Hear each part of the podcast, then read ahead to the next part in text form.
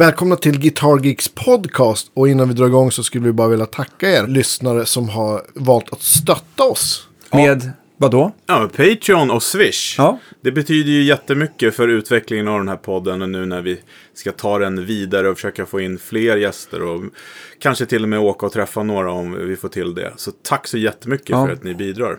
Stort tack!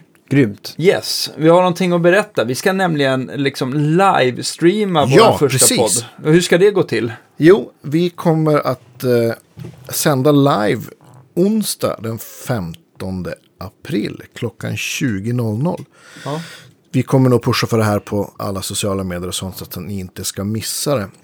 Men det kommer väl bli lite så här, om man ska avslöja lite så blir det lite så här tv-soffa, miljö, Ja, bra gästartist, lite musik, kanske lite live-meckande av gitarrer. Ja, man vet aldrig. Lite, lite nyvaxad mustasch. Ja, Ja. definitivt. Detta får icke missas. Nej, så den, eh, klockan åtta på kvällen den 15 april. Ja, då Don't ses you vi. dare miss it. Precis. Vi kör igång.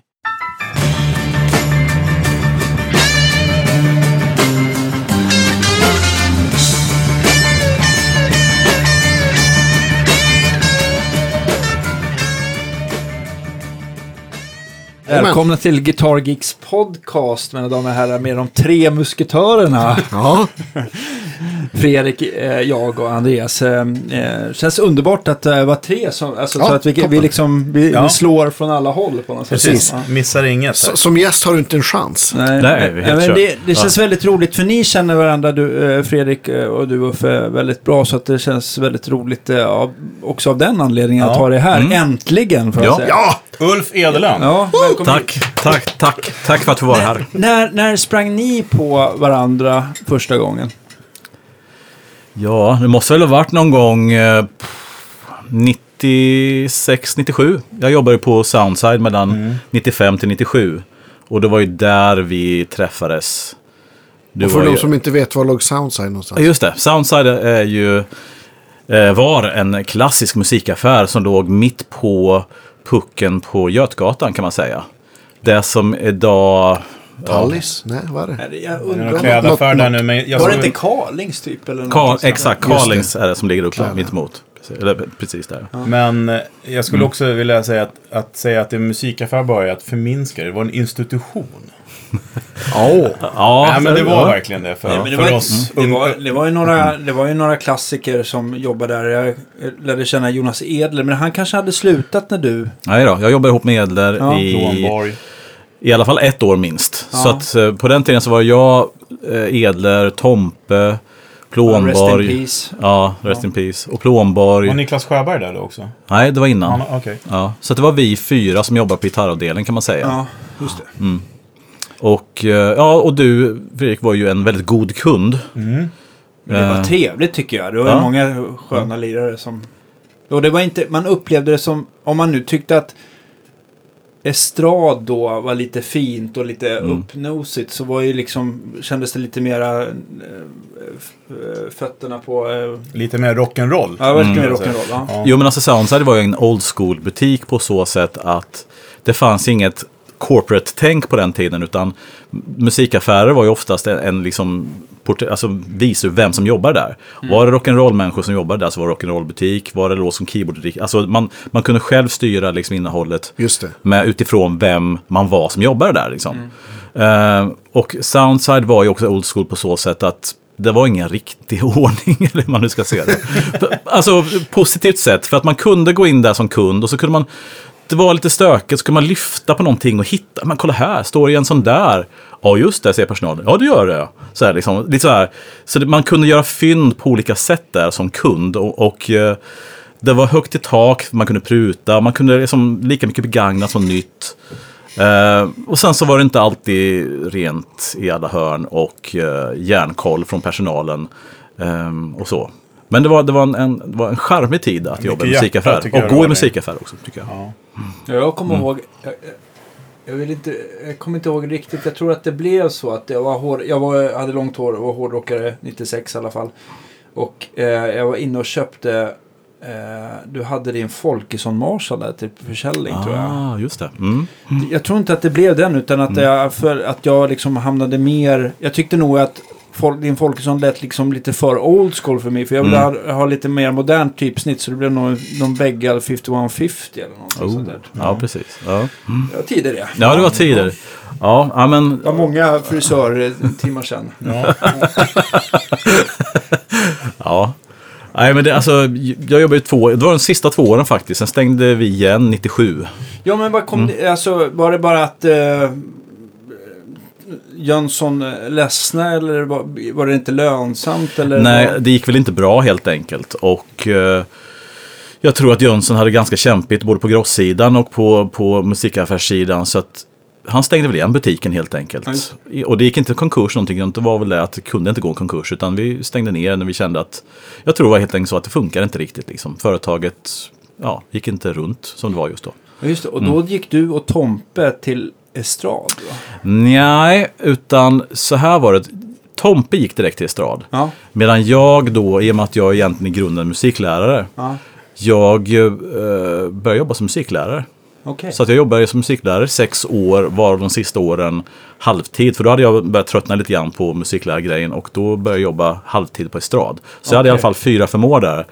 Mellan Soundside och estrad som jag var musikmaje faktiskt. Var det så länge? Jag tyckte Mm. det liksom att... Tompe, var Mm. den korta snubben? var- Rockkille med snus? Ja, han gick ju bort för några år sedan. tyvärr. Jaha, Ja. det visste jag inte. om. Han fick någon eh, elakartad cancervariant där. Ja, vad tråkigt. Han, han, han eh, jobbade i sista tiden på musikbörsen tänkte jag säga, med Four Sound va? vid eh, gamla Vid bron, Thomas va? Stark. Ja, vid Fridhemsplan ja, precis. Mm. Ja, en, en, det var en glad prick. Ja, Verkligen. Eh, Okej, men ni lärde känna varandra eh, i alla fall. Där. Ja, Där. men det, Ja. det, är precis. Vi, vi lärde känna varandra där och sen så lärde vi känna varandra på riktigt när vi eh, båda halkade in i Dumble-träsket. Ja, och för jag vet att du har sagt det flera gånger att det var konstigt, för det var egentligen inte ditt sound. Och jag, det var inte mitt sound heller egentligen. ännu konstigare. det, Men, men det var, alltså jag tror, alltså i och för sig kan jag tycka att liksom, första plattan tog till Daughter, eh, Robin Ford. Den, den, den kom i en era när jag själv gick på folkhögskola och försökte liksom expandera mitt rockvokabulär. Liksom, och då, då, hans sätt att lira tilltalade mig därför att han hade lite rock-edge men ändå liksom tänkte liksom, ja men han liksom tänkte på ett annat, det var inte bara penta så. Så jag kommer ihåg när den plattan kom så var det, ett- jag diggade soundet men egentligen var det han som lirade bra. Men det fanns ett sound som köttigt, stort men ändå inte det här gamla Marshall-soundet som jag var van vid. Så att det soundet tror jag hade, fanns någonstans i bakhuvudet. Sen fick jag höra att just Talk to your låten inte är en Dumble.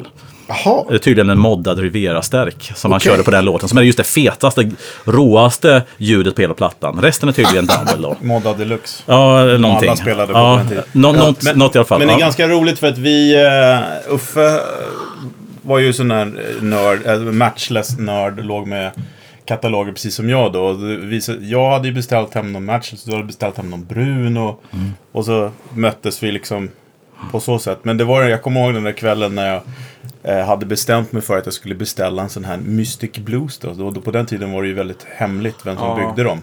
Ja, Eh, numera ju, vet ju alla att det är Tommy Cougar då. ja visst. Eh, och då ringde jag då eh, den nördigaste kompisen eh, för att få den här eh, ängen som säger ja på axeln och inte bara nej. Ja. Och då ringde jag Uffe och då hade han precis beställt en sån. Åh, för fan, köp en, köp en! Och en Mystic.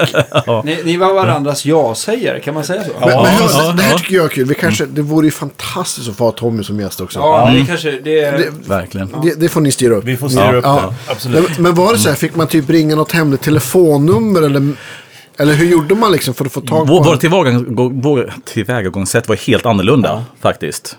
nej, men ni hade, olika. sprungit, hade inte ni redan sprungit på Tommy sen gammal, tänker jag? Jo, fast jag menar, visste han inte hängde ju att... när jag sprang på second hand music. Jag kände så- honom lite grann, men jag visste inte att det var han. Mm.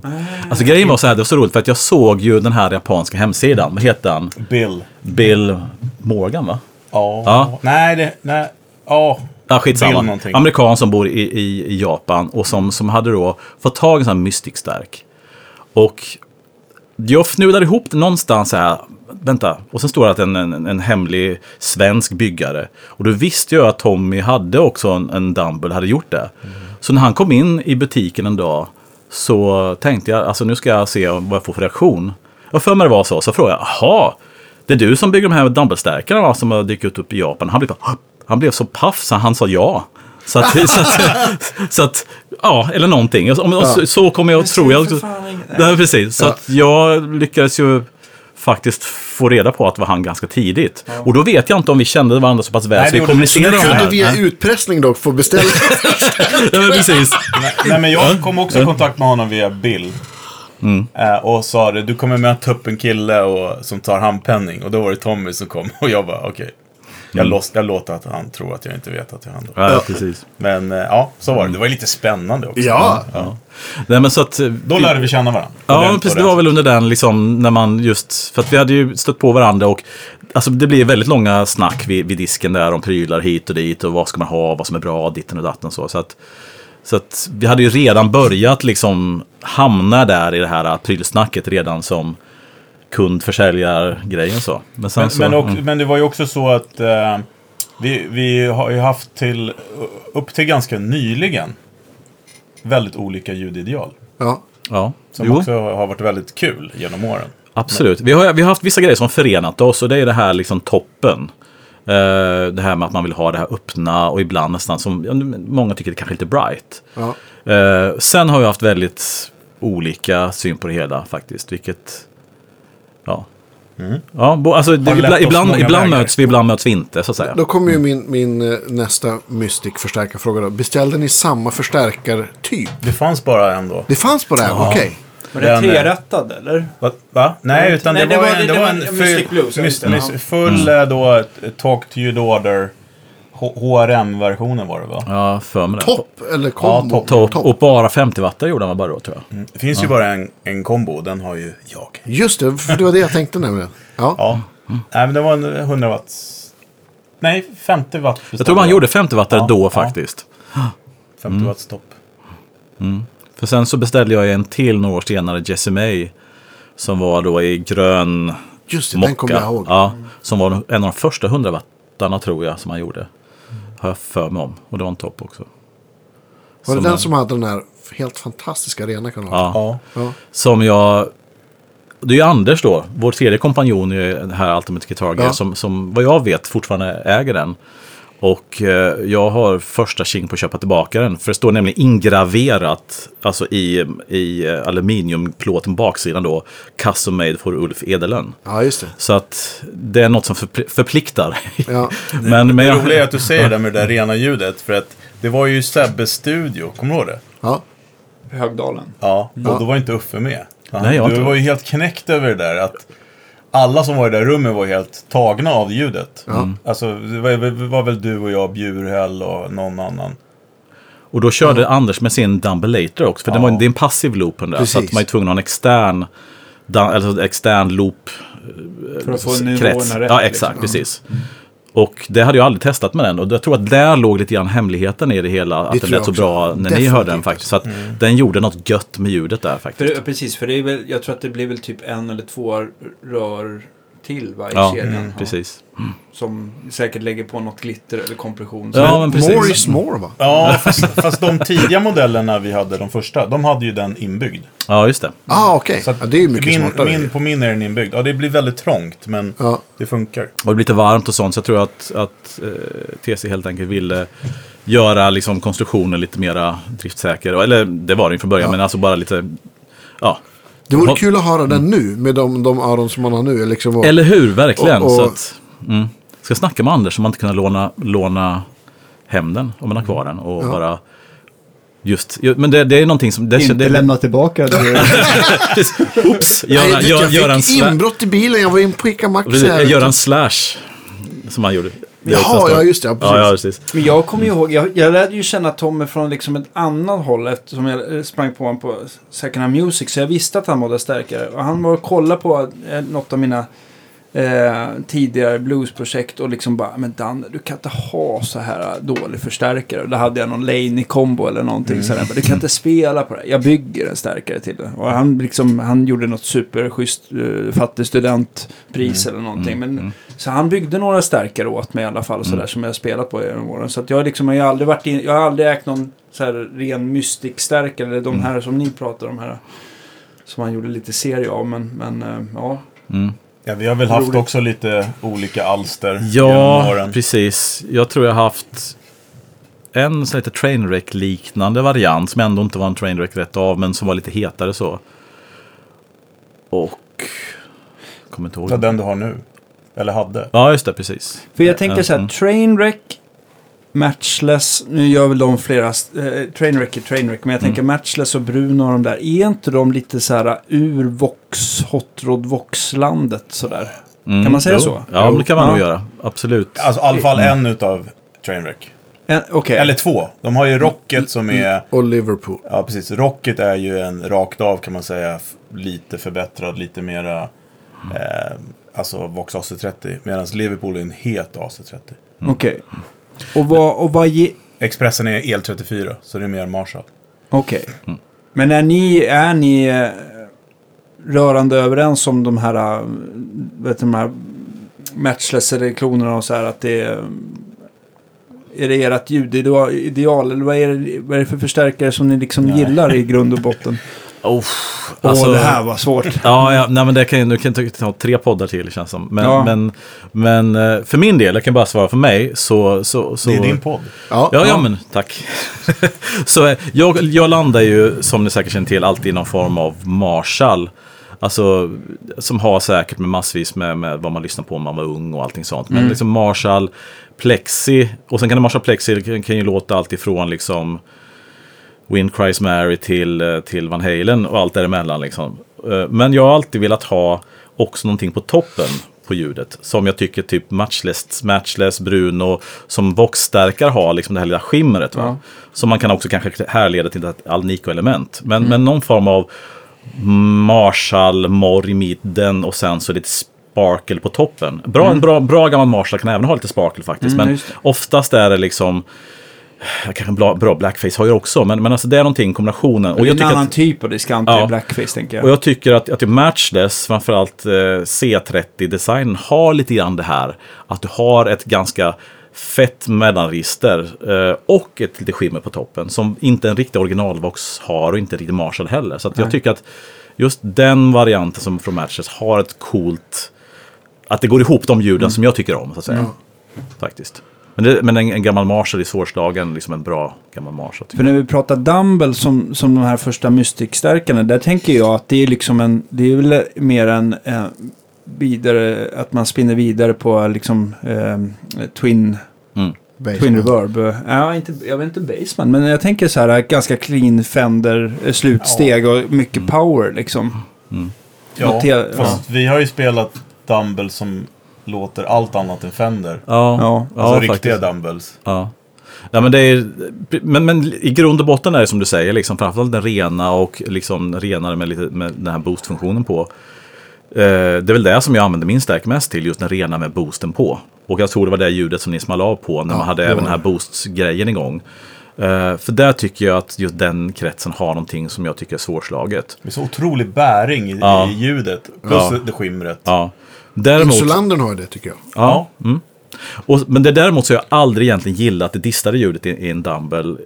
Varken dum, ja, jo, dumble, dumble, dumble. Men aldrig egentligen i någon variant på den som jag har hört spelat på. Att de blir liksom lite, jag upplever dem som ganska hårda och lite grov, Ja. grovkorniga på något Ja, sätt. men all, all, all, det verkar som att alla som gör, jag, jag, jag kan inte svara för. TC så mycket, men väldigt många av de som gör clones verkar göra dem för att tillgodose det här äh, jazzrock, Carlton, Robin Ford lirarna liksom va? Som, som har en väldigt, den, den är cool, det är ett coolt ljud, det är liksom lite saxofon, liksom det här äh, vokala fussigt grejen. nästan. Ja, fast det är inte, jag gillar inte, det är inte min typ av Jag dist, tycker att det är liksom. ett dåligt ljud. För min, alltså min smak. Ja, Det, jag älskar Larry Carlton spelar fan, fantastisk gitarr. Men jag har aldrig tyckt om hans ljud. nej. Ja, jag, jag, jag håller ju med dig, jag är ju med på din sida. Så att, så att Så nu, alltid när jag har kört de här Tesis liksom, Mystic-grejerna så är det ju det här äh, rena med boost på som har varit. Och det är ett jävligt bra grundljud faktiskt. Lägg pedaler på det så har du ett fantastiskt ljud faktiskt. Men, han, men jag tycker ju, om man liksom jämför olika stärkarbyggare så här hur de, hur de bygger sina stärkare så är ju Tom är ju, är ju mer åt det brighta hållet. Hur han voicear sina, även om man kan dra ner diskanten för att jag också. Men man märker att grundljud, alltså det är en ganska bright stärkare överlag. Om man jämför med Olsson som är en ganska... Som är ganska Man kan säga så att i alla starkare Mjukare. som, som jag har haft som Tom har byggt, alla som jag spelat på Ja. också, har väldigt karaktäristisk topp och kompression. Ja. Oavsett modell. Kan man väl säga. De är känner- ganska roliga att spela på liksom. Ja, och ganska svåra att spela på också. Men, eh, men de låter...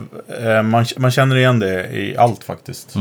Och jag gillar det jättemycket. Ja, ja, och det, förenar, det är något som förenar mig och Fredrik, just det här toppen. Och där, där, där kan vi liksom gifta oss liksom i, i, det, i vad vi hittar. Vilket gör att, att vi ibland har faktiskt dragits till samma typ av förstärkare, fast vi i grund och botten kanske är olika. Men just det, oftast när förstärkare som har det här sprillet, toppen. Och jag säger inte att andra inte har det, men vissa har det på ett sätt som jag gillar det liksom, och Fredrik också, också verkar. Men vad är, det, vad är det ni går isär någonstans då? Vad är det ni inte gillar hos den andra så att säga? Ja, Suck. ja nej men Du det... är det bättre på, på, på, på att prata frekvenser och sådana saker. Men eh, jag har ju aldrig varit jättefan av Marshall. Nej. Okej. Eh, kan, eh, och det här, när, när ljud börjar bli lite för runt, muffligt och eh, okonfetti. Som vi pratade om. Okej, ja.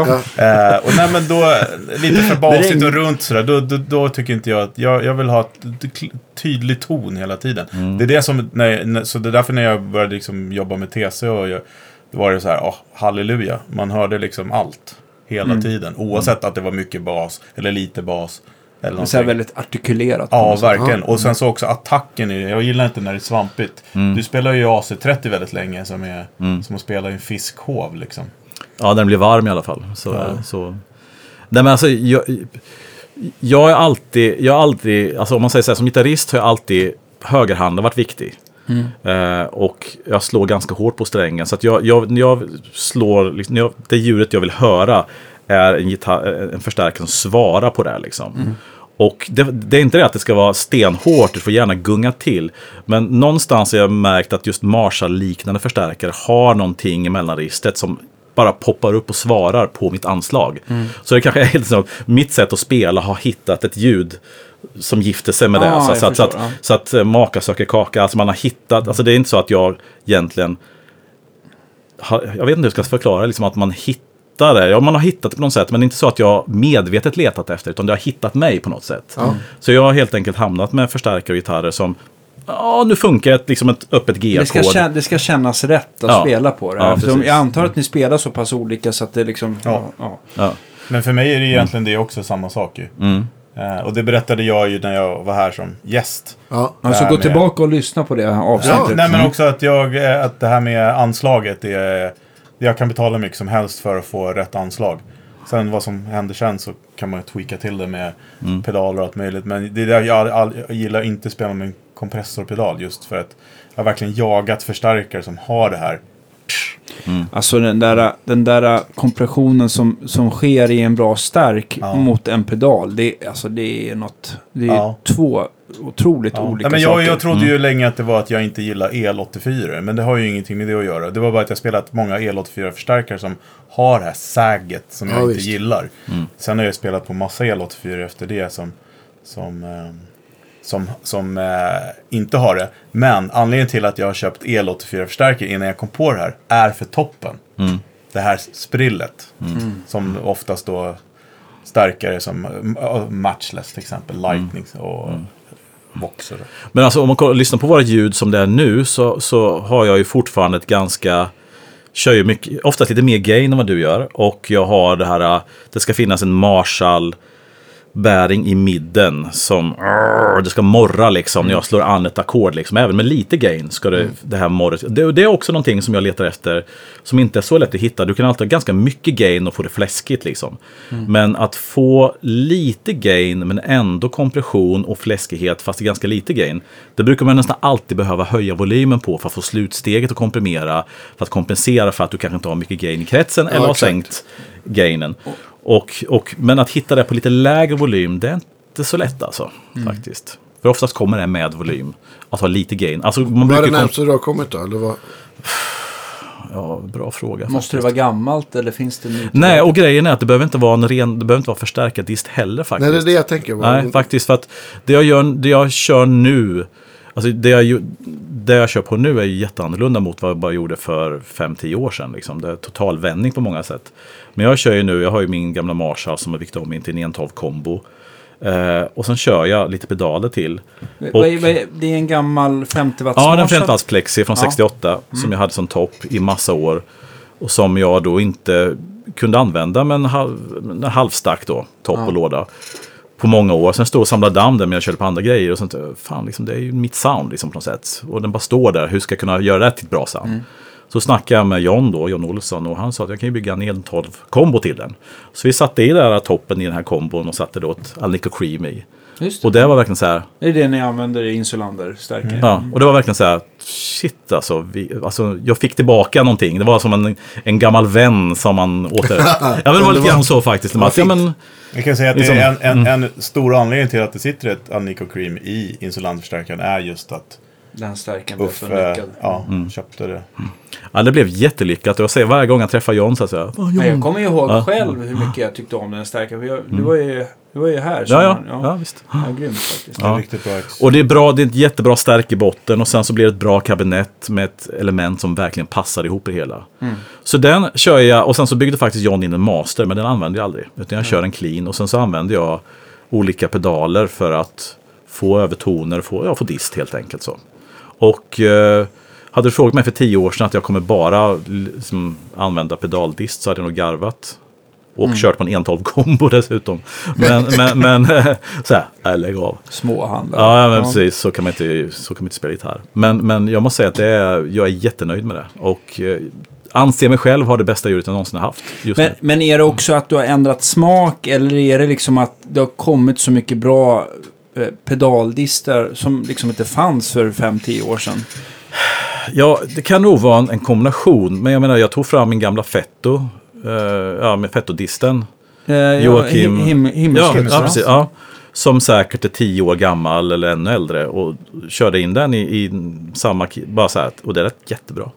Det lät riktigt, riktigt han bra. är ju verkligen Marshall. Ja, eh, ja, precis. Håller han Ja. på fortfarande? Jag Ja. vet inte om han håller på fortfarande. Jag vet Kanske inte heller. i liten skala, men ja. Han blev jättehypad på Gearpage som oss andra för så här fem, ja, tio år som måste vara. Och sen så bara, som allt annat som är hypat så dör det bort. Ja, men det, är just, jag, Ja. märk, jag märker ju det här för, för jag pratar med John eh, varje dag när jag jobbar. Och man märker att den här pedalvågen den kan nästan bli högre men väldigt kort. Liksom. Ja, ja, visst. Och, och förstärkarvågen den, den är, håller i sig lite längre. Men Ja. det, man förstår ju varför de här Love Pedal eller vilka tillverkare än att det måste hela tiden till nya grejer för att det liksom ska hinna få... Ja, men det är ett konsumtionsmönster också. För att jag menar, grejen är att pedaler är ju så pass billiga så du kan ju, pedaler kan ju faktiskt konsumera. På ett sätt. Du kan faktiskt köpa ett par pedaler i månaden utan att det, att det drabbar eh, alltså familjekassa någonting sånt. Det kan du inte riktigt göra med en rörstark om du ska ha en något ordentlig sådan. Va? Så att, då tror jag att Då är det vad man har för jobb då. precis, precis, allt är relativt. Ja. Men, men jag, tror, jag tror att, för att när jag stod i musikaffär så köpte ju folk pedaler ibland sådär liksom. Men det var fokus på gitarr och förstärkare. Och pedaler var ju liksom, ja, jag kanske slänger in en färg någonstans som jag pallar. Ja. Men nu verkar det som att, att pedal är det du konsumerar. Det är det som folk snackar om, det är det som folk köper mycket. Så har man sin gitarr som man snackar om lite grann, sina förstärkare man snackar lite om. Men det är pedalerna, jag fick en ny, jag hörde den och den och den. Så att det är runt där som det är något drag Jag, runt. tänk, man, jag- hör vad du säger och jag håller med. Det är ju så det ser ut just nu. Men också tänker 10 bra pedaler, det är en väldigt bra rörförstärkare. Ja, herregud. Jo, jo, precis. Men man kan ju ha både och. Jo, ja, absolut. Ja. Men det är det jag säger. Så att paus, Pausa 10 veckor, Ja, ja, eller ja, 10 precis. Ja, men- eller hur ofta nu du köper en pedal. Ja, men det får man göra i sådana jag, fall. Ja. jag tyckte också så här att, att det som eh, vissa pedaltillverkare gör fel det är när det liksom blir lite så här små spin-offer på samma produkt. Mm. Förstår du vad jag menar? Att det Ja. är nästan så här, ja men vi har voiceat om den här Mm. lite grann och sen så liksom, okej man fattar en gång men du vet när det kommer så här fem olika varianter på i princip samma krets. Precis. då kan OCD jag- version 7. Jo, Ja, men det, jag det, kan ja. tappa lite intresse Ja. och, eller att jag får lite ofeeling av det sådär. Men Ja. jag tycker vissa tillverkare är väldigt duktiga. Som, ja, det mest enastående är väl egentligen Björn. Mm. Hur mycket han spottar ut så. Det ena låter fan helt olikt det andra. Och är Jag var som de igår. knäckt- Det- man, man- är knäckt ja. gång. Mm. Liksom. Mm. Vad provade du igår som var Eh, häpnadsväckande? jag Något nytt? testade en... Han har gjort en, en liten eh, så One Control som heter Rebel Red Distortion. Som nu ska komma i, som en stor. Right. Och alla har ju tyckt att den har för lite diskant. För ingen har förstått att han, har, liksom, han byggde den för att den skulle vara voicead på och funka på. Ja men typ sådana där förstärkare. Jaha, just det. Som har jättemycket diskant. Så då kommer den som en stor pedal som femrattad. Med en pre-drive och med, med liksom en, ja men, boss och diskant. Coolt. Jag, har för mig att när han byggde den, jag hade nog prototypen på den när jag samlade. Och då var ju det en lite mer, alltså den utgick ifrån Dyna Red i alla fall. Ja precis. Ja. Fast den, ja, men nu hade den någon sån här pre-drive så det gick ju. Och det roliga var att det gick. Den kunde- gjorde liksom alla gain-nivåer Jaha. på något vis. Ja, du ser. Och Coolt. sen, och han är ju så rolig också. Han, ja. Och, och så hade ju många hade ju klagat på att den var så dov. Då blev den ju ännu dovare då man vred ner. Ja, då har han gjort den här tvärtom så att den cleanar ju upp och behåller typ volymen. Och man tappar ingen diskant. Så att, Ja. Skitbra. Gött. Och, och vet, Ja. vet du vad? Jag tänkte ta vara på den volleyn som ni precis slog upp nu och komma Ja. tillbaka lite till Uffes story. Jag tror jag känner till det ganska bra. Ja. Så säger jag Baby Blue 001. Den yeah! hade Uffe. Ja! Den var Ja. den första.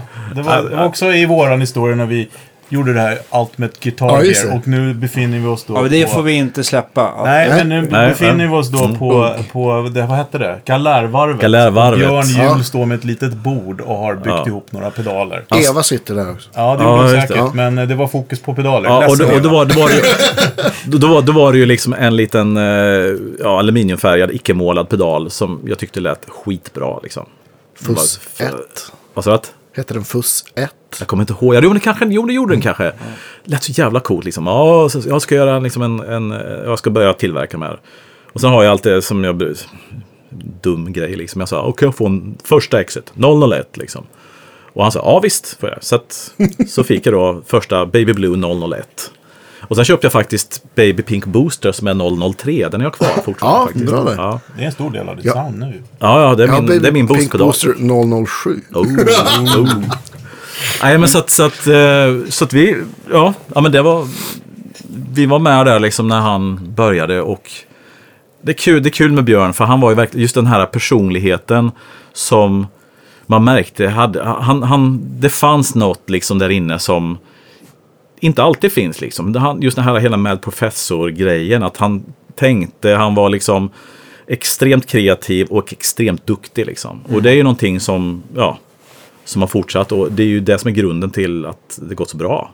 Ja. Han har, han, han, han, det, det händer hela tiden någonting. Just kombinationen med kreativitet och att ha förmågan att på något Precis. sätt liksom få ner det han tänker. Precis. För det är många som har idéer, ja, hör ljud, men han kan verkligen få ner det liksom. Ja, han har absolut gehör på komponenter.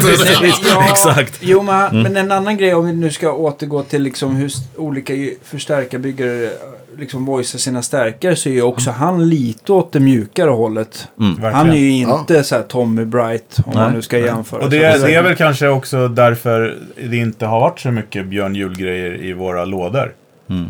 Nej. Faktiskt. Eh, vi- på grund av det. Eh, sen så vet vi precis som ni att åker man dit så, så trollar han till det men- mesta. Men, men, men jag har ju varit gillat Björn uh, grej väldigt mycket. Men jag tycker ju också att det har ju brightats upp med tiden. Absolut. Det, är liksom, det, var, det, är en, det är en, från de här första modellerna och till det där han är nu. Det är det är ju, jag ska inte, om man känner igen att det är Björn och Mm. sådär. det märker är- man ju på de här One Control-grejerna också verkligen att de är liksom mycket mer. piggare. Ja, Mm. Oh, ja. det gillar vi. Ja, jag gillar verkligen. det. Ja. Nej, men alltså Galärvarvet var ju fantastiskt på många sätt, man ska gå tillbaka till den. För att där hade du, fanns ett litet provrum som, en liten halvtrappa upp som man kunde in och prova grejerna, om Exakt. ni kommer ihåg. Ja. Och eh, när vi då drog igång med Ultimate Guitar jag tror det var andra eller tredje året som vi tog det rummet till vårat rum. Mm, ja, vi fick, vi fick eh, ta hand om Vi det. fick ta hand om det, precis, och då fick folk komma in och testa och sånt, men det hade ju våra grejer. Men första åren så fick man gå in dit. Och jag kommer ihåg att jag hade flera så här... äh, Det, det lät så otroligt bra det här rummet. Det var något, det var ett ganska hårt rum. Alltså det fanns mycket, det, det, det, det var mycket övertoner i det, det var mycket studsar och sånt som gjorde liksom att det blev ett väldigt bra gitarrrum.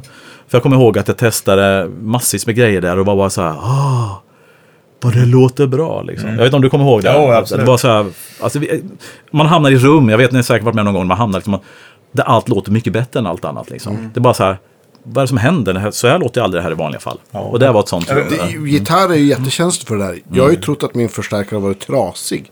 Jag har hamnat i så här, typ döda konferensrum och någon har ställt ens förstärkare ovanpå någonting. Och det är bara matt helt enkelt, smattar överallt. Fast inget är fel. Ja, jag, hade, jag köpte en drömförstärkare som jag sålde för att jag kunde liksom inte använda den rätt praktiskt. Det var en, en, en, en superamp från 59 Tweed, så här riktigt luggsliten, du vet, så här, Ja. som man skulle dö för. Eh, hittade den i England, tog hem den, spelade, jag tror jag använde den på ett gig eller någonting. För vi, vi spelar ju i samma band också.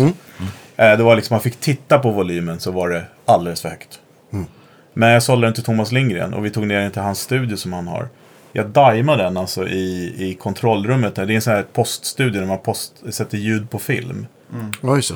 Och, och det var nästan samtalsnivå. Helt jävla sjukt alltså. Eh, hur, hur rummet liksom påverkar. den bara svalde den där. Imploderade nästan. Mm. Nej men det, på Galarvarvet, det var ju där det började på mycket, mycket med det här med U, U, Ultimate Guitar Gear då. Vad var tanken med, med, med det? Liksom? Var det att ni skulle liksom... För ni var ju egentligen de som jag tyckte var... Ni var ju liksom så otroligt före er tid med liksom Ja, verkligen. Det måste man säga. pedaler och sånt där. Och Ni var ju förstärkare långt och- före Disco to Eleven. Och gitarrer också. Ja. Jo, men grejen var att jag, alltså, vi, vi, när vi började snacka ihop oss eh, så kom vi fram till att vi hade den här eh, bakgrunden av att sitta att, jag menar, jag, jag tror att jag började prenumerera på Guitar Player när jag bodde, du vet, i skogen i Östergötland. När jag gick på gymnasiet liksom. Jag hade Wheels och Guitar Player som jag tidigare. Raggar, raggarbilstidning och en gitarrtidning. Ashårt, man är från landsbygden, det är gött. Ehm, och precis som Fredrik sa så hade vi det gemensamt. Man sitter och lika ofta som man läser artiklar och sånt så läser man de här annonserna. Man såg de här annonserna, det var allt från Dumble och de här liksom Sunset-butikerna som hade ett rack med, man såg den liksom en Fish preamp, man såg en liksom en Soldano preamp och man såg alla de här grejerna.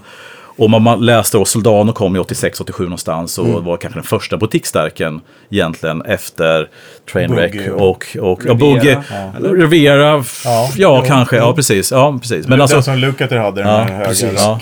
Men de var ändå liksom li- lite mer corporate. Soldano var ju killen som byggde Hot Rods som hade en liten shop på Sunset också tror jag. Ja, visst. Som byggde då. Så att, men alla de här tidningarna man läste och hade liksom att drömmen om att vad det, här, det, ser, alltså, det var lika mycket ögonen som öronen. Man tyckte det såg så coolt ut. De här grejerna. Soldanotoppen i snakeskin, eh, Tolex och...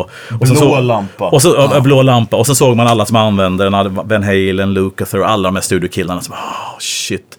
Och den här drömmen om att det här är ju fantastiskt och det fanns inte i Sverige. Det var så exotiskt på något sätt. Va? Så hela den här drömmen om att få en gång få prova de här grejerna och vara en del av det här fantastiska som det här måste innebära. Va? Eh, det tror jag vi hade gemensamt på något sätt. Och, och, Och inga pengar. och inga pengar. Och, så när vi, när vi började kuckelura ihop där och sånt så tänkte jag, fan det är, så, det är ju helt vansinnigt. Det kostar skitmycket. Alla de här grejerna är så dyra och tar skitmycket att plocka hem det och sånt. Men, men om man går ihop och man försöker göra någon grej av det. Alltså vi hade många idéer om hur, hur, man, hur, vi, hur vi skulle få in de här grejerna i Sverige. Hur vi skulle kunna få lägga våra händer på de här förstärkarna Men och var prova det, liksom, det här. Liksom. var det kommersie- var det bara för eget intresse? Eller Ja, var det så här ja. att ni ville liksom Totalt. bli... Att det skulle bli en butik som sålde vidare? Nej, Nej, nej, rent nörd. Ja, från början var det High in helt... your own supply. Ja, Ja, verkligen. ja men ver- verkligen. Så det var, och, och, och som, jag, sa- som Fredrik sa i sin förra podd, sin podd att, att det här var ju, alltså, vi, vi, vi, vi kände som att okej, hjälpas åt att få tag i de här grejerna. Och sen när vi väl fick tag i den, jag, jag fick min Bruno-stärk och din Matchless och lite så här, så hade vi grejer som egentligen ingen annan i Skandinavien hade. Liksom. Tänkte, men vad fan ska vi göra med det här då? Nu sitter vi här och har ascoolt ljud, men det finns ju många andra, trodde vi då, som är som oss, som också har suttit och lusläst eh, tidningar och drömmer om att få testa de här grejerna. Men varför ska vi inte göra någonting av det? Det var ju Fredrik då som, som kom på att fan, vi, gör, vi gör, en, gör en webbsida, vi startar någonting så att vi kan förmedla våra intryck dela med Ja, oss. och dela med oss av det här. Liksom. Och eh, recensera grejer, testa grejer, träffas och Tone prova, parties. ja, prova Ja, grejer. Ja, så, så att, det var ju helt och hållet en så här, alltså en, en nördgrej och att ha ett så stort intresse som man ville då dela med sig av. Det var ju det som var på något sätt... Och träffa människor också. Vi har ju, Ja, men det är vi klart, tagit liksom. oss till fantastiska upplevelser. Mm, Om man säger så i olika delar. av ja. Hur, hur togs det emot där i början, det ni gjorde då? Inget bra. Nej. Jättekonstigt. Skitkonstigt. Ja. Mm. Nej, Det var men så de jag lärde känna er båda. Ja. Ja, nej, men Ja, du var ju en av dem som, eh, som nappade på det och det var Ja. jätteroligt. Eh, Nej men folk tyckte vi var för mer. Eh, att, Att det blev, det blev, ja. Ja, men de Alltså, trodde att vi var snubbar som hade massa, massa pengar och bara eh, liksom, ja, kolla här, kolla på oss, vad coola prylar vi har. Det var ju precis raka motsatsen. Men det får man väl ta till sig när man Ja. jobbar med kommunikation som jag gjorde på den tiden. Att kanske skulle förmedla det på ett annat sätt. Då. Ja, det kanske vi gjorde. Vi tyckte nog att vi förmedlade på ett bra sätt och så, men det kanske vi inte gjorde. Hade vi varit... Hade vi förstått hur jantelagen skulle slå tillbaka mot oss så hade vi nog kanske försökt göra det på ett annat sätt. Men vi var, vi var ju så överlyckliga av att Såklart, Så det här. är man ju. Ja. Fan, kolla grabbar, kolla här, det är ju Ja. ascoolt! Och vi kanske skulle varit, liksom tagit ett steg bakåt och försöka, jag vet inte, förmedla det, kommunicera på ett Ja, annat men sätt. för det märkte vi Mm. också när vi kom till USA, när vi åkte dit på våra resor. Där trodde ju alla att vi hade en business.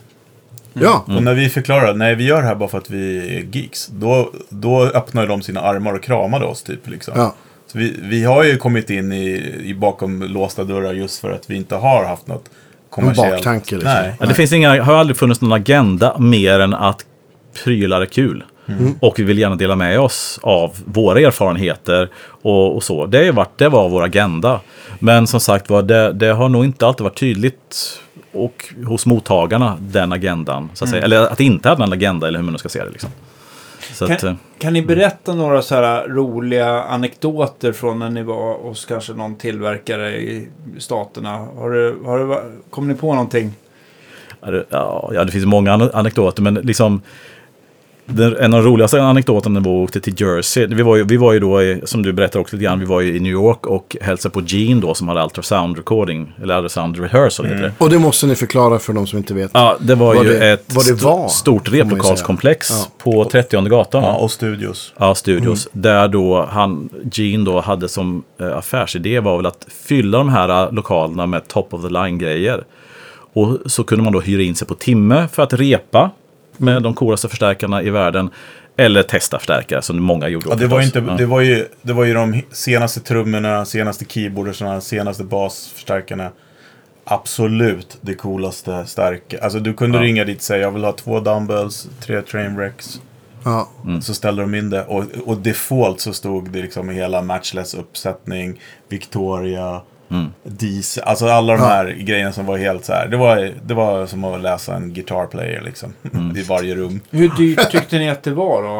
Att hyra in sig? Eller? Nej det var inte, det kostade inte mer än, det kost, vad kostade det? inte ihåg. 30-40 dollar i timmen. 300-400 spänn i timmen. Det var, det var inte... Alltså, Som per att hyra en skalle hel eller affär- bara... Affärsidén var att du kommer dit, du testar det här och då vill du ha det. Ja, för han sålde ju, han var ju liksom var eh, jä- återförsäljare för Comet och massa. Skit, skitsmart. Ja, ja. Ja. Så det var verkligen, så det var en lyxig... Ja, så vi, vi kom dit i alla fall och sen så... Alltså, du får ju fylla i här och rätta mig om jag har fel. Men liksom så, så hade vi då planen då att åka och hälsa på Ken Fisher i, i Jersey. Eh, och så, för Fredrik hade ju kontakt med honom och... och och sen blev han ju sjuk, eller var sjuk och blev alltså så Ken att, Fisher som bygger Trainwreck. Ja, jag pratade lite om Ja. i min... Ja. Och sen så kunde han då inte göra det. Så, tänkt, så, så hade du fått kontakt med Bob då. Som var en annan snubbe i Jersey som hade några trainwrecks. Så jag kommer inte ihåg, men vi bestämde att vi skulle åka träffa honom helt Han hade enkelt. några trainwrecks. Ja, Ja, två hade han. ja. Vad kostade de då? Eh, de kostade, det vet jag exakt, ena kostade 12 000 dollar och den andra 15 tror jag. Jag kommer inte ihåg, men det var säkert de krokarna. Och, eh, förlåt att Ja. jag bryter av igen. Ja. Men hur många trainwrecks byggde han? Ungefär? Det är, Vet man? nej. 100-150 var Jag? Ja. jag, alltså sist, sist jag testade då testade jag ju 13 stycken samtidigt. Eh, så att, eh, och det var ju väldigt rare kan jag säga. Nej men jag vet Nej, inte. men det, så ovanligt kan det inte vara. Jag har hört mellan 100-150 har Ja, jag, jag hört. tror inte att Men- det- Men jag vet det inte om inte det. Nej, inte Nej, jag tror inte. Han har gjort färre än Dumble har han gjort i alla fall. Ja. Ja. Nej, men i alla fall så skulle vi åka ut, så, ja, vi ska åka ut till Jersey och hälsa på Bob. Och eh, just det här med att prylarna i all ära, men det är de här personliga mötena som, som är, alltså, så, som prylarna bleknar lite grann emot faktiskt. Men i alla fall åkte ut till Jersey och hoppar av någon, någon eh, station någonstans. Om inte jag minns helt så hämtar han sin pickup. Ja. en skitstor pickup. Och så, så kommer en kille som, som, det är inte så här, hallå grabbar, utan han säger, ja, hej, så här. Lite så här, rätta mig om jag har fel, men han var ganska avmätt. Inte fientlig, men, reserverad. men väldigt reserverad. Typ så här, okej, tja grabbar, okej, ja, hopp in så här. Så, här. så vi sätter oss in så här, i framsätet, knör ihop oss i en så här skitstor pickup. Och så um, åker vi liksom. Och han pratade inte så mycket, Nej. sa ingenting. Och det är mörkt ute och vi åker någonstans i Jersey med en snubbe som inte verkar så glad att träffa oss. Så det var så här, Jaha. vad är det här liksom? Det var verkligen skumt. Så kom vi någonstans till något villaområde, hoppar in, hans fru är där, så här, hej hej, och sen så går vi upp på övervåningen.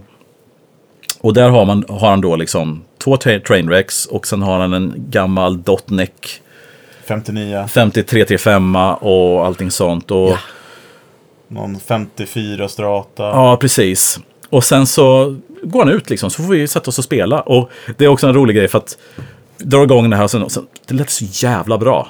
Alltså, jag, så jag får feeling så, bara, så här liksom. Och Fred liksom, ta det lugnt, det förstör gitarren, det kommer gå sönder. Så här, liksom, så här. Och jag bara, så här. Och drar på liksom. En Så här, så. 59, Ja, det var tre- Dot- 35. Ja, ja men kan, jag tänkte en Trainwreck, en 335, 59. Ja. Liksom, det, är bara, det är bara att köra liksom. Så att jag fick lite feeling där. Och, eh, och så kom Bob upp och och jag vet inte. Jag Han vet, kommer och tittar till oss ibland. Så Ja, där, i precis. det där. Ja. Vi- Ingen konversation liksom. Nej, precis. Och jag, jag, jag kommer inte ihåg om vi pratade jättemycket med honom, men, men så kom han upp lite grann och sen, vi var där ett tag faktiskt och spelade och han tittar in då och då. Och sen så, du får, du får hjälpa mig lite grann här, men jag tror att sen var vi färdiga och sen så, och då hade han, jag vet inte vad som hände, men, men helt plötsligt så hade han ändrat lite grann attityd. För han, jag tror så här, han inte riktigt visste, han vi var europeer. Han var ju alltså liksom på Jersey och det roliga var att han var ju så här i- i- italiensk, amerikansk, han har exakt samma dialekt som man har i Sopranos. Så det är exakt den här uh, Jersey mobster liksom Ja, ja, eh, dialekten liksom så. Och eh, Italo-engelska. så han visste väl inte riktigt vem vi var, så kom vi dit så hörde han, ja men de spelar och, och sen hörde han prata, så pratade vi lite grann med honom. Så att, Vi pratar väldigt lite med honom. Ja, han kommer precis. titta till oss. Vi Ja. var väl länge han, nere han där. fattar ju att ni kunde spela Ja. och att ni visste vad det var för Ja, jag. Precis. tror det. På något sätt så Men- vann vi hans förtroende. Ja, och så bara så- sådär, så, så blev han så här, fan grabbar, kul liksom. Jag vet inte vad som hände riktigt. Men så här, do you want to stay for dinner? My wife make, my, my wife make an excellent pasta, you know, så här, sånt där. Så helt plötsligt från att det var någon som katten har släpat in så hamnar vi vid ett köksbord. Jag, Fredde och Bob, hans fru, i Jersey åt jättegod pasta och snackade fram och tillbaka. gott Och gott, gott Ja. vin och så här liksom. Och skittrevligt liksom. Från att tro att man ska hamna liksom i ett cementblock någonstans. Ja. Och liksom, till att bli liksom så här. Ja, det var... Och Bob, Ståplats i någon hamn. Ja, men precis. Han var skittrevlig. Och hans fru jättetrevlig och, och liksom så här sköna liksom. Vilka, vilka Trainwreck-modeller hade han? Han hade två stycken Liverpools. Så Mm. det var egentligen... Saken i den också att... Eh, eh, jag hade ju pengar på fickan och skulle köpa ena. Ja. Men eh, det fäste inte riktigt. Nej, nej. Nej, så att det, det Lite läskigt också att sitta i en bil med 120 lakan på fickan. med 12 000 i fickan. Ja, och Nej, jag hade, jag hade på kort. Men, eh, Ja. men, men jag hade bestämt mig för att köpa en. ja. Jag hade sålt allt jag hade hemma. Men det, det, som tur var så blev det inte. Eller otur, de kostar ju ganska mycket nu. Men det var med, med den trippen för att dels så träffade Gene som var skön. Så, ja, och Fred har också berättat att han plockade fram, vet, var det tre trainwrecks, två dumbbells och sen så en Blackguard tele, två stycken, en 50-tals, Les- eh, 50-tals 59 Les Paul, en 50-tals strata och en 60-tals strata, en 60-tals 12-strängad Rickenbacker och en 335 som jag såg på bilden och inte var en dotneck, så var en tidig 60-talare. Men det la han fram. Varsågod. Ja, han gick eh, också. Han gick också, och sen var, satt vi och spelade. Också lite grann så här, vad är kameran? Liksom, hela, hela den trippen var liksom, vad är kameran? Lite grann så. Eh, och sen så träffade vi då Jonathan Wilson, får man ju inte glömma heller. Nej, just det. Ja. Som, för jag, en, en grejerna som jag hade gjort när vi bestämde för att åka dit var att beställa en gura. Och Jonathan Wilson eh, hade då ett litet företag som hette Greenwich Village Custom Guitars. Och, Som eh, Andreas har haft också. Ja, jag, så, jag just har sålt den. Ja, precis. Och han eh, la ut liksom, och då, då, fake eller då satte han ju Fender-loggor på på den tiden. Och, eh, men han var väldigt tidig med att göra så nära replikor man kan komma med jättesnygg aging. Och han började med, verkligen. med telar, med Black Arch-telar och sånt.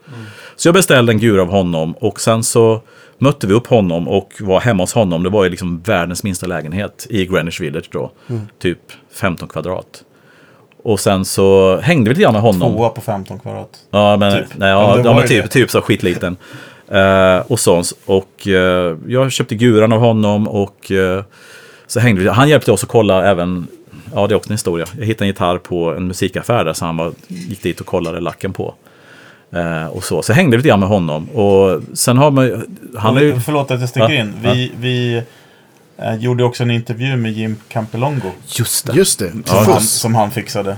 Just det. Som aldrig blev en artikel. För Nej, vi Blev det inte? Nej, Uffe spelade in det på en sån här, sån här eh, var- diktafon. Ja. När vi lyssnade när vi kom till hotellet så bara... Och jag spelade in alla dumbbells, alla trainwrecks också bara. Totalt. Det var innan man fattade hur, eller jag fattade i alla fall. Ja. Så att alla, alla ljudklipp från resan är förstörda. Men, men, eh, men Jonathan Wilson är cool för att han, han har ju, han har ju varit ute, han har ju varit med, spelat med Roger Waters, varit med på hans turnéer och spelat Ja, med förband Tom Petty på deras turnéer. Och sen bara som en liten passiv story. Sista kvällen vi var där så käkade vi middag med honom och hans flickvän. Kommer du ihåg det? Mm. Morak. Alltså ett irländskt Morak. Eller det, ja, det, Ja. så här. Och jättefotomodell uppenbarligen då. Så, så att, eh, och sitter och pratar så här. Are you from Sweden? Ja, just det. Eh, Ja, jag var i Sverige här för, för några år sedan. Jaha, vad gjorde du där? I was the girl in a Van Halen video. Va? Då visade det sig att Van Halen 3-plattan, Ja. en, av, en av singlarna därifrån är ju inspelad på det här Kiruna ishotellet. Ja. Just det. Och då är det en tjej som är då, ja men som det alltid var på den tiden, skulle alltid vara en tjej som förhåller sig till något och sen så tog bandet i ett hörn och spelade så här. Så hon var, I was the girl in Van Halen video. Så att, jaha. Ja, var där i tre dagar liksom, frös arslet av, så fick ju lättklädd där liksom, i ishotellet. Åkte hem så. Så då, Vi, vilken låt? Vet du det? nej jag kommer inte ihåg, men du sö, sök, på, man kan söka på det. En av singlarna. Då hade jag ju, då hade jag alltså tappat Van Halen för länge sedan. Och Alltså är den plattan med, Ger- som Gary Sharon Ja, kom på. precis, sista plattan. Mm, just det. Men se, se den och då kan vi tänka på att Jonathan Wilsons flickvän som är tjejen i den videon är inspelat i Kiruna. Ja, vad roligt! Och Jonathan Wilson som har byggt min gitarr som jag fortfarande har kvar faktiskt, Ja. min, min tele. Det var ju när jag testade den som jag blev helt knäckt och, och beställde en Stratta av just det var ju du som förmedlade den Ja, kontakten. coolt. Ja, fantastisk gitarr på många sätt. Men jag kommer ihåg, jag har inte fått riktigt grepp om om du är Fender eller Gibson-person i mest sådär. Men för att jag kommer ihåg från Soundside i alla fall att du var helt eld och lågor över en Goldtop, kanske en 57 Mm. där det var två av rattarna som hade fått en smäll så att det var typ som krackelerat Yes. eller lagat emellan. Minns jag rätt nu? Du minns helt rätt och eh, det var en, och det, det är så jävla dum man är ibland, men det var alltså, det var ju den gamla hjälten Björn Ur, vars polare hade lite gamla gurer. Och hans polare skulle sälja av lite där. Så Björn sa, ja, du är ju intresserad av gamla gurer, vill du köpa? Ja, Vad är det för någonting då? Då var det en sen 55 så den hade alltså Tunomatic. Ja, just det. Sen 55 då den första, första Tunomatic-ställen kom. Men den var urfräst och satt två paffar i. Eller en patent number och en paff. Så att den såg exakt ut som en eh, 57 Just det. Så det var alltså, så att det enda som var uppfräst och meckat med var ju liksom att de har fräst upp då för stora mickar och paffar. Ja.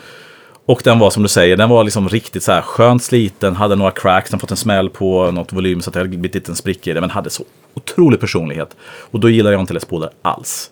Och vad skulle du ha fått köpa den för? Törs man ens fråga? Ja, jag tror det var inte mycket. 26 000 någonstans. Liksom. Ja, jag vet. Men, men hade du inte en sån där? Nej, alltså då, det, var ju, det, var ju, det var ju innan jag köpte min, eh, min, min Sunburst Les Paul. Du hade kunnat sålt paffen idag för Jag 26 000. vet, jag vet. Men vad Jag var det för någon sån här, vad var det inte någon gammal Les Paul du sålde till Dennis? Jo, det är den. Ah, okej. Det är den. Dennis. Dennis Johansson, kompis just i, eh, Malmö. Malmö, just det. Ja, precis. Han ska Eh, man ju, det skulle ju också vara... Ja, Dennis ja, ja, många stories och han har ju haft världens största pedalsamling och allt Ja, sånt där. precis. Ja. I alla fall så... Så var det, var, det var en fantastisk gitarr, men jag, var inte, jag spelade Strata TL, Tele framför allt, så att jag kom inte överens med den. Och, ah, jag hade den ett tag, det var så otroligt cool gura, men ah, och så kom Dennis och sa oh, jag betalar, du får 35 för den. Liksom. Eller vad han nu sa, jag kommer inte ihåg. Eh, och så jag, okej, fine, köp den. Eller, ja, sådär. Och sen så, bara något år eller två år senare, så började jag med komma in på Les Pauler och liksom vet. Och då kom jag fram till att det man ska göra med en gura som man förstår objektivt sett är fantastisk, men subjektivt sett inte kan anknyta till. Det är att ställa alla andra guror åt sidan och sen kör du bara på den guran i tre månader. Tills du har, tills du har objektiva subjektiva connectat. Gör det inte det efter tre månader, ja men då, då är det bara ut med den. Men jag, det jag lärde mig då var att jag älskar Les Pauler också, men just då gjorde jag det inte för att jag gav den inte en chans. Hade jag verkligen gett en chans och inte hela tiden, ah men det känns inte bra, nu och jag fram telen, utan verkligen spelat på den. Så hade jag nog haft den kvar tror jag. Man liksom tvingar sig själv att eh, Ja. lära, liksom Ja, växa precis. ihop med den. Ja, men precis. Och, och ibland är det så att man ska inte fightas mot något som är uppenbarligen fel, så att säga. Mm. Men i det här fallet så visste jag ju inte då att jag borde ha gjort det. Mm. Det fick jag reda på senare när jag väl kom in. Då gjorde jag samma sak med LS när jag köpte. Att då hade jag en liksom bara kört tills jag okej. jag vill göra det här, men det gör den inte riktigt. Men hur gör jag istället? Att man hittar workarounds och sånt Precis. som gjorde att man till slut, ja men nu funkar det ju. Nu känns det ju rätt. Fast det är någonting som från början var inte rätt. Jag vet inte om det låter flummigt, men, Nej, men, men men, det men, det är så många gånger, framförallt i det här samhället, som att man, nej det funkar inte, in med nästa. Och det är inte bara gitarrer, det gäller ju mycket annat, konsumtion.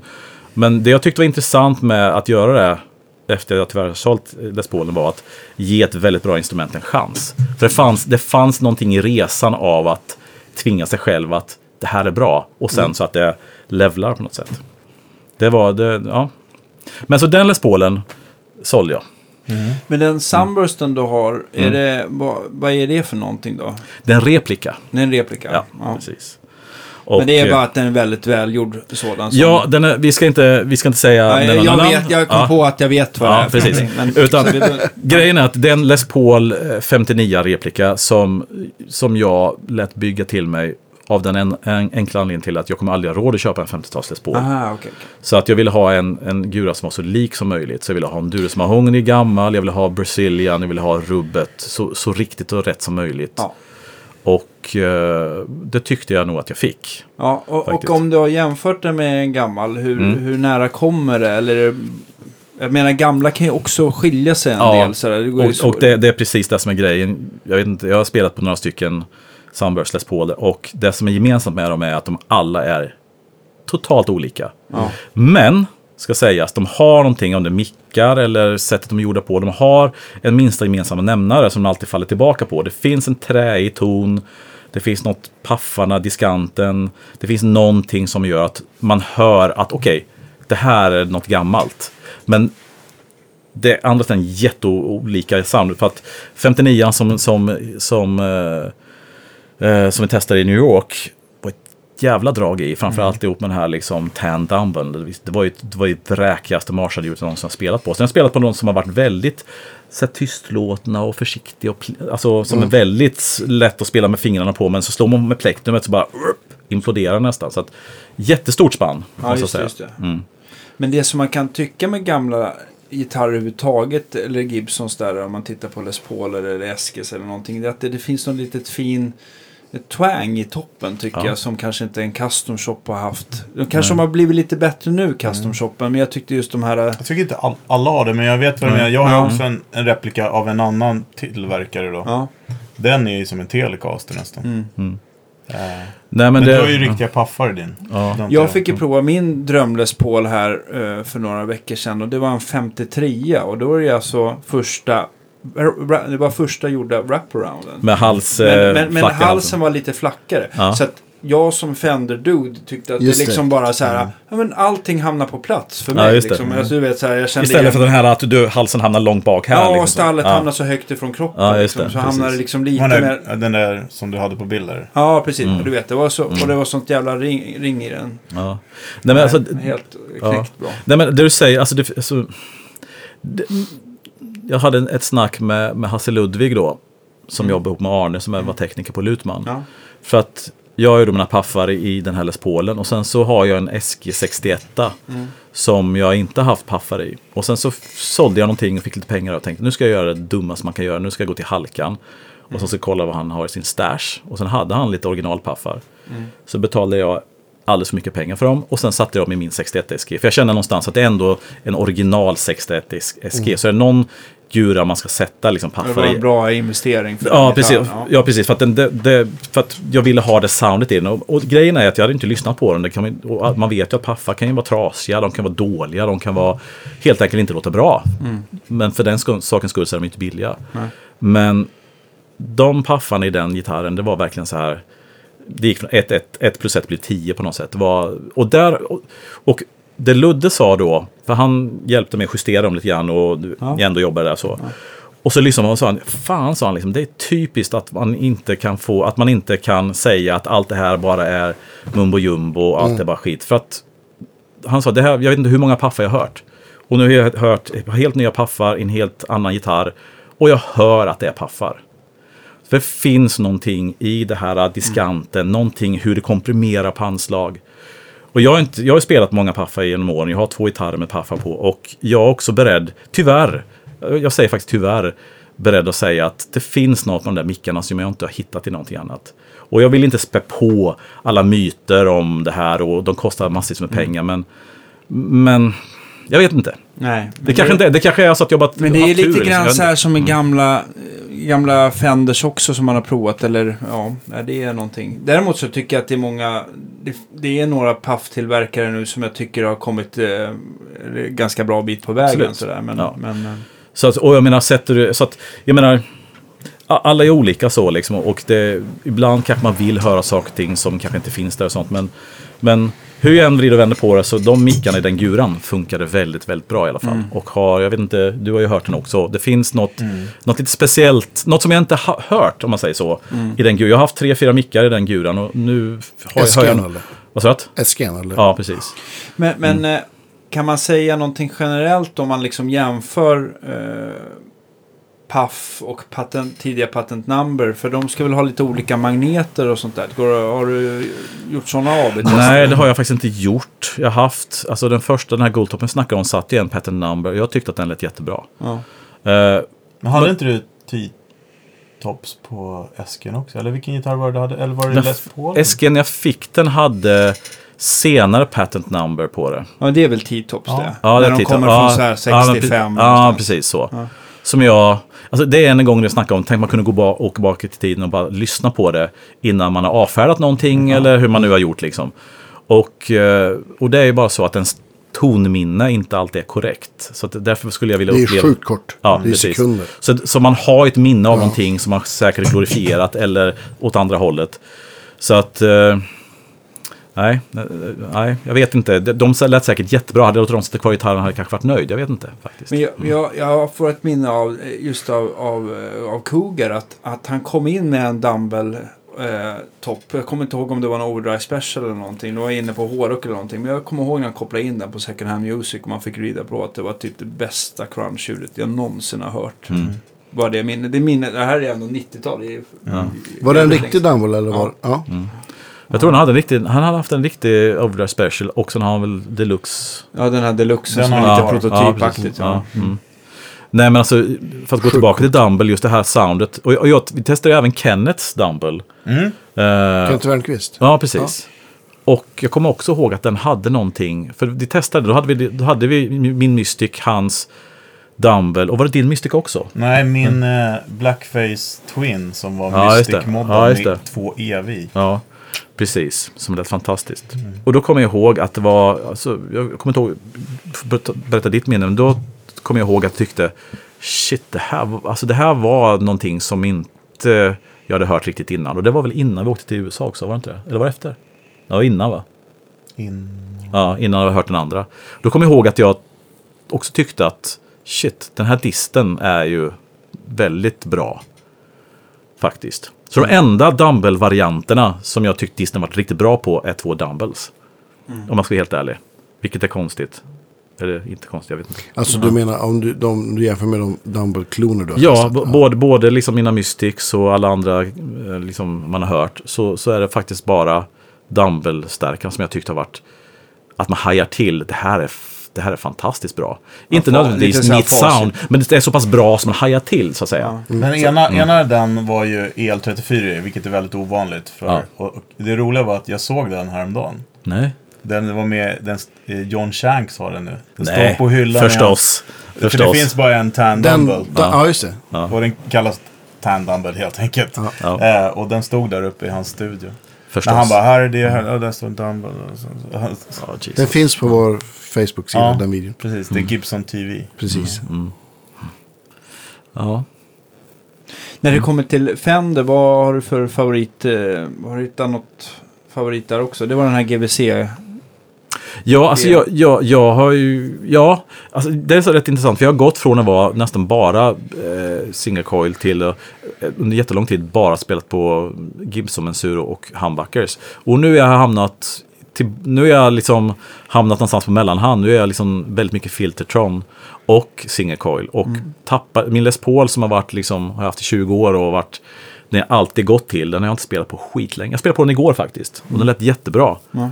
Men, eh, och sen gjorde ett gig på Stampen, det hade den också. Men annars har jag inte alls spelat den. Men är det att man liksom, liksom, är det att du har ledsnat eller mätt på det soundet eller bara Ja. är helt oinspirerad? Jag, jag, jag, jag tror det har att göra med det här twanget och det här liksom topp, jag ute efter, jag vill ha ett, jag vill ha, det ska vara något spankighet liksom i, i det hela. Får gärna ha kropp och mycket mm, så här. Men har den inte den här toppen så, så har jag märkt sista tiden i alla fall att jag tappar lite grann intresset. Men framförallt, den- ja. framförallt den här, eh, den här, den typen av toppen och, och, och eh, definitionen i bassträngarna. Ja. Det är oftast där det faller Ja. nästan, eller just att det är så att eh, bra paffar eller bra paffkloner, då kan man ju liksom ställa ett sound som låter bra på alla strängar. Mm. Nästan alltid så blir det någon så här kompromiss annars, att det är liksom Mm. alltid... Ja. Nej, och, och, och jag kan... På, min SG har, är ju egentligen den enda, tror jag nu, Gibson jag spelar på mycket. För den har så mycket twang i sig. Både tack vare paffen, men sen är SG just den tunna, tunna liksom, eh, magnetkroppen har lite grann det som man har, får in till till exempel. Ja, men visst. Ja. Men så spelar jag väldigt mycket på två gurer som har Filtertrons. Och där har jag nog hittat lite grann just nu ett sound som jag verkligen tycker väldigt mycket om. För det har det här singiga toppen, twanget, men det har också mycket mm, så som alltså pun- punchen i midden och bra, bra liksom attack i, i, i botten. Så, här. så att det, där är jag lite grann nu med Filtertrons faktiskt. Va, va, förutom den här uh, ombyggda Marshall-toppen, eh, är Mm. det någon fler stärkare som alltid brukar åka med eller åka fram? Eller? Alltså, ja, det, det, det är det faktiskt. Jag har ju en Insulander, Ja. jättebra. Ja. Det är en sån här... Vad är det för serienummer på den nu för? Ett. ja, löjligt. Men, men, men, men, eh, så den tycker jag jättemycket om. Ja. Och, sen, den, och sen har jag då en gammal Blackface Vibrolux. Ja. Som faktiskt, som egentligen, som jag, du, du, köpte den och sen, ja men jag vill ha en liten Blackface för jag har aldrig haft, jag har aldrig tyckt om det. Men okej, jag köpte den av Fredrik. Och sen så spelade jag lite grann på den, tyckte ja, men det lät ganska bra. Och så tänkte jag, ja men jag säljer nog. Och sen så plockade jag fram den ibland och framförallt sist då när vi testade den. Så lät den så otroligt bra. Så det var så här, men det här är ett ljud som man inte, inte kan ha så att säga. Och, eh, och sen så kom jag ihåg att vi plockade in den vet, i eh, provrummet sist på, i Stockholm på mässan. Och eh, Lasse Bjurhäll drog på den som satan liksom. Och sen si- sin strata, sen kartong på bassträngen. Och det var så här, okej. Nu fattar jag liksom. Nu, nu, nu fattar jag det här liksom. Så att den, eh, de tre Eh, sen har jag en gammal AC30 som bara står och samlar damm. Mm. Sen har jag en Marshall-topp. Den låter Det, jättebra. det har kommit Ja, en ja. ny uppseglare. Ja, ja, ja, det får vi inte glömma. Alltså Det får- många förstärkare som Ja, jag ja, glömmer bort. ja, men det är precis, det är precis Ja, jag, sagt satt där. ju, jag har bara suttit och väntat här. Ja, ja, men Ja. den, jo, men det, det, det är rätt roligt för att då, då kan vi knyta an till det här när man börjar en gång i tiden. Att eh, en av de här stora prylarna som också drog igång det här med, med ens pryl, alltså butikgrejen, Ja. var den här klassiska 92-93 Guitar Player där de hade en första butiktesten. och det var ju då en Matchless DC30. Mm. Och sen så var det lite andra stärkare. Jag kommer ihåg någon, någon, Wizard och någon Kendrick. Och Dumble var faktiskt med på var Dumble med den Ja, första? okej. Ja, okej, ja. ja, det var massa så. så och, och kom ihåg att jag aldrig... Just det här. Det var den coolaste starkaste. Den var grå och sen var den här upplysta matchless-skylten. Och sen så var den här uh, chicken head knobsen som var ganska ovanligt på den tiden. Så jag tyckte, cool liksom. Det var ju otroligt så här. Och, så fick, och så vann den testen. Så jag, så här, den hade man ju någonstans i bakhuvudet. Och sen så har vi då testat de här med årens gång och alltid, det har alltid varit så här, den låter skitbra. Och sen så, så har det hänt massa saker och man har inte, så det har inte varit en prio. Och sen så var jag på, jag var på Gran Canaria och hälsade på en kompis va. Och sen så ringer du eller vad det var och säger Du, fan det ligger en Matchless DC30 på, på fejan. För inga pengar alls. Ja, det var ju mycket pengar men alltså Ja, förhållandevis här. ja. Och du skulle inte ha den så Nej, för ring- jag hade ju ja. precis köpt den. Det var det som hade sprakat Precis, du hade köpt en annan ja. Ja. Och, och så, så jag ringde då till killen som var musikaffär i Alingsås tror jag. Som hade fått in den och det var en kompis av någon som hade dött. Så det var dödsbo så ska han sälja den åt killen. Och den här annonsen hade precis kommit ut och det hade inte gjort något mycket väsen av sig. Så jag ringde, jag tar den så här. Och de, de visste att de, de sålde den billigt med flit alltså. Ja. Ja. Så att det var inge, inge, Nej. ingen som har lurat någon gammal stackars änka. Utan Nej. de sålde den. bara- De vill ha pengar för Ja, precis. Exakt. Så det var helt enkelt en Matchless DC30. Och, eh, och då, ja, då var det lite grann tidsmaskin. Fick upp den och ja, den låter jättebra. Och då, där, så den, den sån där som, och nu har jag... Men, vad, men Mm. vad, har du för, vad kör du den i för högtalare? Det är deras, det som de kommer med. Och det En är ju kombo. Ja, det är en kombo? Ja, just det, precis. Ja, Den, DC-30, ja, kombo. Ja, som det. väger 47 kilo. HC30 är toppen då. då. Just Ja. det, så är det. Men de, kör, kör de en, en mixad... Eh, Japp. Ja. De har en 25 watt och en 30 wattare som de har då behandlat på något sätt. Så de har en matchless-behandling. Jag tror att de har mjukat upp konen lite grann. 50 kilo väger Ja, den ja. utan case. Ja, det är helt sjukt. Och, jag fick, och den var med case också faktiskt. Transformatorerna är stora som en Det var Princeton-förstärkare. ganska lågt det- kilopris på den det- då. det- Ja, väger ganska låg alltså kilopris. Ja, faktiskt. 60 kilo då. Ja, men det är nästan bra att ha case för att du, du kan inte lyfta den som den Nej, här. kan. Däremot kan den rulla den nu liksom. Så att... Eh, Fast nu ska de ju få nya kläder. Ja, sen så, så, så är man ju man är dum i huvudet på något sätt. Så säger ah, men den är för tung och jag behöver ett projekt. Så jag ringde, så jag mejlade Matchless och eh, beställde ett, ett headshell och en 112 kabinett. Eh, så jag beställt eh, från Matchless som skulle skickas i, för en vecka sedan. Och sen började allt här gå åt skogen med Corona. Så att den står väl där på någon flygplats någonstans och, och fryser stackarna. Men, men hur kommer det bli med en 112? Kommer inte toppen vara för stor? Nej, den är, ju- toppen är ju... Kommer är så stor, men toppen är, det är precis som en plexi. Den är, kabinetten är mindre. Ah, så ja, sätter ni en topp så är den gjord så toppen är, får en plats i. Så den är exakt lika stor som 112. Så den Ah, är gjord fränt. Ja. Ofta ser man ju det toppen i en 212 och då är 1212 lite bredare. Men här är det här slimmat rakt ner. Så. Hur luktar den med creamback så? Har du testat? Ja, jag, jag har faktiskt gjort det. Jag har testat både min uh, Inslander och i Marshall som har då. Mm. Låter jättebra. Och det, den ska det vara en cream, eller cream, Alinka cream. Ja, en Alden cream. Det var det jag menade. en ja, ja, precis. Ja, men vi gjorde, vi gjorde en test med eh, flera stärkare nere i lokalen. Och Mm. Det var ingen som inte lät bättre genom den. Mm. Eh, Det En elementet. inspelad Okej. Alnico Cream. Ja. Fast det de coolaste sounden var när jag körde matchlessen genom högtalaren på min gamla AC30. Gamla silverbecks. Åh, Åh, du, det kan jag tänka mig. vad bra det lät. Det Men- lät men- så bra. Men jag tänker på Mm. gamla Silverbells. Är det bara en annan färg på Bluebells eller är det ett annat element? Nej, det är samma fast jag tror att det är olika konnummer på dem. Så att magnet, alltså, om jag inte är helt fel så är strukturellt sett, magnetmässigt, spolmässigt, allting sånt, så är exakt samma högtalare. Men att det är olika koner i olika delar av det hela. Okej, så att de kan... De, mm, folk säger som har jämfört dem att det, kan, att det skiljer lite på dem. Ja, och jag tycker nog, nu ska jag liksom inte vara försiktig med så att det finns kanske någon som har bättre fakta här, men jag, min erfarenhet är ju precis som allt gammalt är att om det är olika koner så har det mindre saker att göra. Eller hur det, för det är liksom 40, 50, 60 år gamla grejer. Så hur hårt har det gått? Hur mycket? Hur har det stått förvarat? Ja, Det gör mer än om det är silver eller blue, blue Ja, ja. Liksom.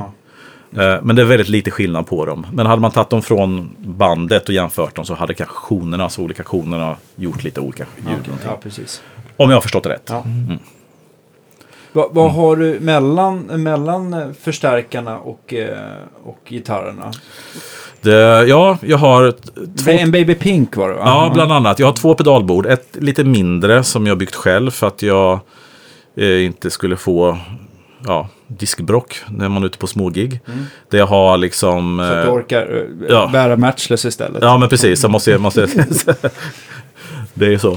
Eh, som jag har, som jag har en, vet, dist, boost, delay, stämapparat, en liten modulationseffekt. Sen har jag ett större bord med en switcher på som jag... Nej, stopp, stopp, stopp. Du måste ju säga vad det är. Ah, jag Okej, okej. Så det lätt kommer du inte undan. Okej, okej, precis. Jag tänkte, okej. Okej, nej men, eh, och jag säga, min favoritdist som jag på något sätt har, som jag har både på mitt lilla och stora bord, är en, en, en overdrive som heter Carpe Diem. Som är då en brasiliansk tillverkare som heter Fire Custom. Och det är faktiskt That Pedal Show som, som, som gjorde den populär. För att de träffade de här snubbarna på NAM tror jag för några år sedan. Och eh, tyckte den var jättebra. Och eh, som importerat, och Andertons hade de också på lag ett tag. Eh, som är en ascool box som låter väldigt mycket Marshall. Och det som är coolt med den är att den är gjord som en vanlig Marshall. Den har nämligen en Bas och diskant. bas och diskant-volym. Du har en presence och du har en master. Och sen har du då, men så presencen kan du liksom lägga till lite topp på. Men när du, när du jobbar med, eh, så att säga, för att hitta rätt gain-nivå dessutom, men också rätt mängd bas och mellanlister, så bländar de här volymerna. Det är ascoolt. Så att den, och den har någonting som jag tycker är jätte, jättebra. Faktiskt. Den har, Gillar du den Fredrik? Ja, det gör jag faktiskt. Det, det är... eh, ja, det är en stor del av ditt sound. Ja, den har blivit, har blivit det. Påminner den om, om något annat? Eller vilken skola? Ja, alltså det, det det, låter ju som din Plexi Marshall, fast Ja. på lägre volym. den, den har mycket av det här som man får i en bra stärkare. Men, men alltså, alltså, vad heter de alla de här? Plexi Drive, eh, den jag nämnde, Fetto-pedalen. Eh, och, och även en pedal som jag måste slå, slå ett slag för, nämligen Folkessons Raptor. De Eh, har det här morriga mellanregistret liksom. vad sa du det här morriga Ja, precis. De har det. När det gäller Rapton så, så skulle jag rekommendera den modden jag bad dem göra. Men det kan vi ta längre fram. Men i alla fall, så det finns många pedaler som jag tycker har de kvaliteterna. Så jag skulle egentligen kunna byta ut alla de här tre, fyra pedalerna mot varandra. Men det finns, jag kommer alltid tillbaka till den här Carpe Diem, för den har något lite extra i sig. Så den har jag. Och sen så har jag en Baby Pink som booster. Och sen så har jag då en eh, modulationspedal som jag tror att Björn har moddat, vad heter den? The, The Vibe, va? som är en, en, som är en, en Vibe-pedal. Men där det ursprungligen satt en switch mellan då chorus och vibrato. Men som Björn har satt en ratt istället. Så du kan blända in vibrato i choruset. Så du kan få liksom lite mittemellan vibrato Man kan, och man chorus. kan, Alltså alltså, i- du kan så det är in den torra signalen. Nej, du, du, nej du, du, det är som en, det är som en, det är som en, du ställer det som en, som en blend mellan chorus och vibe-soundet. Eller, kor, eller vad säger jag? Va, det är vibrato och, och chorus univibe. vibe Men det man Ja, gör ja. är ju mer eller mindre dry signal, i, eller För att om det inte det är är, inte- någon Ja. så är det chorus. Och, Precis, nej, men- nej, tvärtom. Ja, exakt. Om det inte är Ja, någon exakt. så är det Precis, så, att, och- så jag tror, jag tror det är både att du bländar in med torten och går upp mot viben, men det också att du kan blanda vibe, chorus-ljudet med vibrato-ljudet. Men är det inte så mollonpedalen kan göra också? Den, den chorus Ja, just Ja. det. Så den har jag haft jättelänge och den var ju med när vi gjorde den här shootouten med Micke Nord med massa vibe-pedaler som, som var jättebra. Eh, och sen så har jag då en pedal som jag måste slå ett slag för. Det är ju min Digiplex-pedal. Det är alltså ett Chandler-eko. Just Som, det, den har eh, du... Den, eh, Ja, som eh, Kjell Ternström och eh, Agne Mattsson byggde. För att jag, jag Chandler-delayet är ju ett av mina absolut största favoritdelayer någonsin. Och det är ett rack, en rackenhet som kom på 80-talet någon gång tror jag. Cube Echo. Det tror jag. Nej, jag tror det hette... Nej, vad- Chandler eh, Stereo Delay tror jag det hette. Ja. Nej, Stereo Echo. Stereo Echo kanske. Så Ja, det. ja. Ganska enkelt delay eh, i rackform och öppnar man så är det ett litet kort. Så att den kunde man bygga in i en pedal. Och det de gjorde då var att istället för att ha- då hade de två uppsättningar rattar som kunde ha två separata ljud. Eh, med, med, och sen kunde du slå av modulationen och sen kunde du gå mellan A och B och stänga av den. Och den har jag haft i, jag vet inte hur länge som helst. Låter svinbra. Och det ska jag också säga att, att en av de här uh, uppen, lju- ljuduppenbarelserna var ju faktiskt första gången jag testade ett Chandler Echo när jag kopplade Wet Dry. Det hade jag aldrig gjort innan för att jag alltid på 80-talet körde GP8 och körde man left right och fick man alltså chorus stereobredd och du vet, allt ljud försvann för att det blev för mycket effekt. Så att jag hade egentligen inte varit intresserad av det här med stereo eller fördela wet dry. För att wet dry tänkte jag, men det är ju bara att torrt där och vått där. Det är ju inte stereo, så att vem bryr sig? Men, men så testade jag det, jag vet inte, jättelänge sedan, och fick den här uppenbarelsen, för det blir ju en stereobredd. Det är det som är grejen. Har du torrt där och vått där så blir det ju en fasskillnad, så det blir en stereobredd av det. Mm. Så sen dess så har jag ju varit hooked på wet dry. Att ha då torrt vått. För att få då kärnan i det torra och det våta vid sidan om. Dels för att inte det våta ska blandas in i torra men också för att få den här stereo. Men du, du kör ju alltså, det är ju inte helt wet så att det är bara reverb och delay. Utan det är originalsignal också. Nej, han kör Nej. bara... Du jag, kör jag, kör, jag kör true wet dry. Just det, för Och det, var, jag- det var dit jag ville komma. Ja, för det där, precis som du säger, för det är pedal show till De exempel. gör ju aldrig det. Så, som kör, kör ju wet dry. Och jag, jag, jag sitter lite grann och svär varje gång de säger det. För att till att börja med så har de torrt i sitt, i sitt våta. Och för andra så kör de modulationsdelen i den också. Precis. Och det, och det kan man göra alltså som man vill. Men då måste, kör modulationssidan där så måste jag ha torrt i den också så att säga. Va? Så det enda de gör är ju att se till att tidseffekterna bara är på ett, på ett ställe. Och jag har experimenterat jättemycket med det där och jag tycker, mitt problem är ju att jag, när jag, sett, när jag tar torrt, torrt från två starkare så får jag någon form av fasgrej som gör att sänker den ena ganska mycket, då låter det, då får man lite, lite så att säga, lite karaktär av den ena. Men försöker man få någon form av balans så tycker jag att det blir en fasgrej som jag, och det kanske inte är en fasgrej, eller kanske bara som jag som hör det, men jag Och gillar inte även riktigt. om du håller på, alltså om du har en sån som kan, du kan Ja, vända fasen. Precis, så och det har jag i mitt pedalbord och jag har meckat fram och tillbaka. Och jag, Jag spelar så. Jag har inte det. Ja, och jag vet att många, jag vet att du gör det också Andreas, liksom att, att man vill ha flera, man vill ha karaktären från flera förstärkare. Och jag köper det helt och hållet.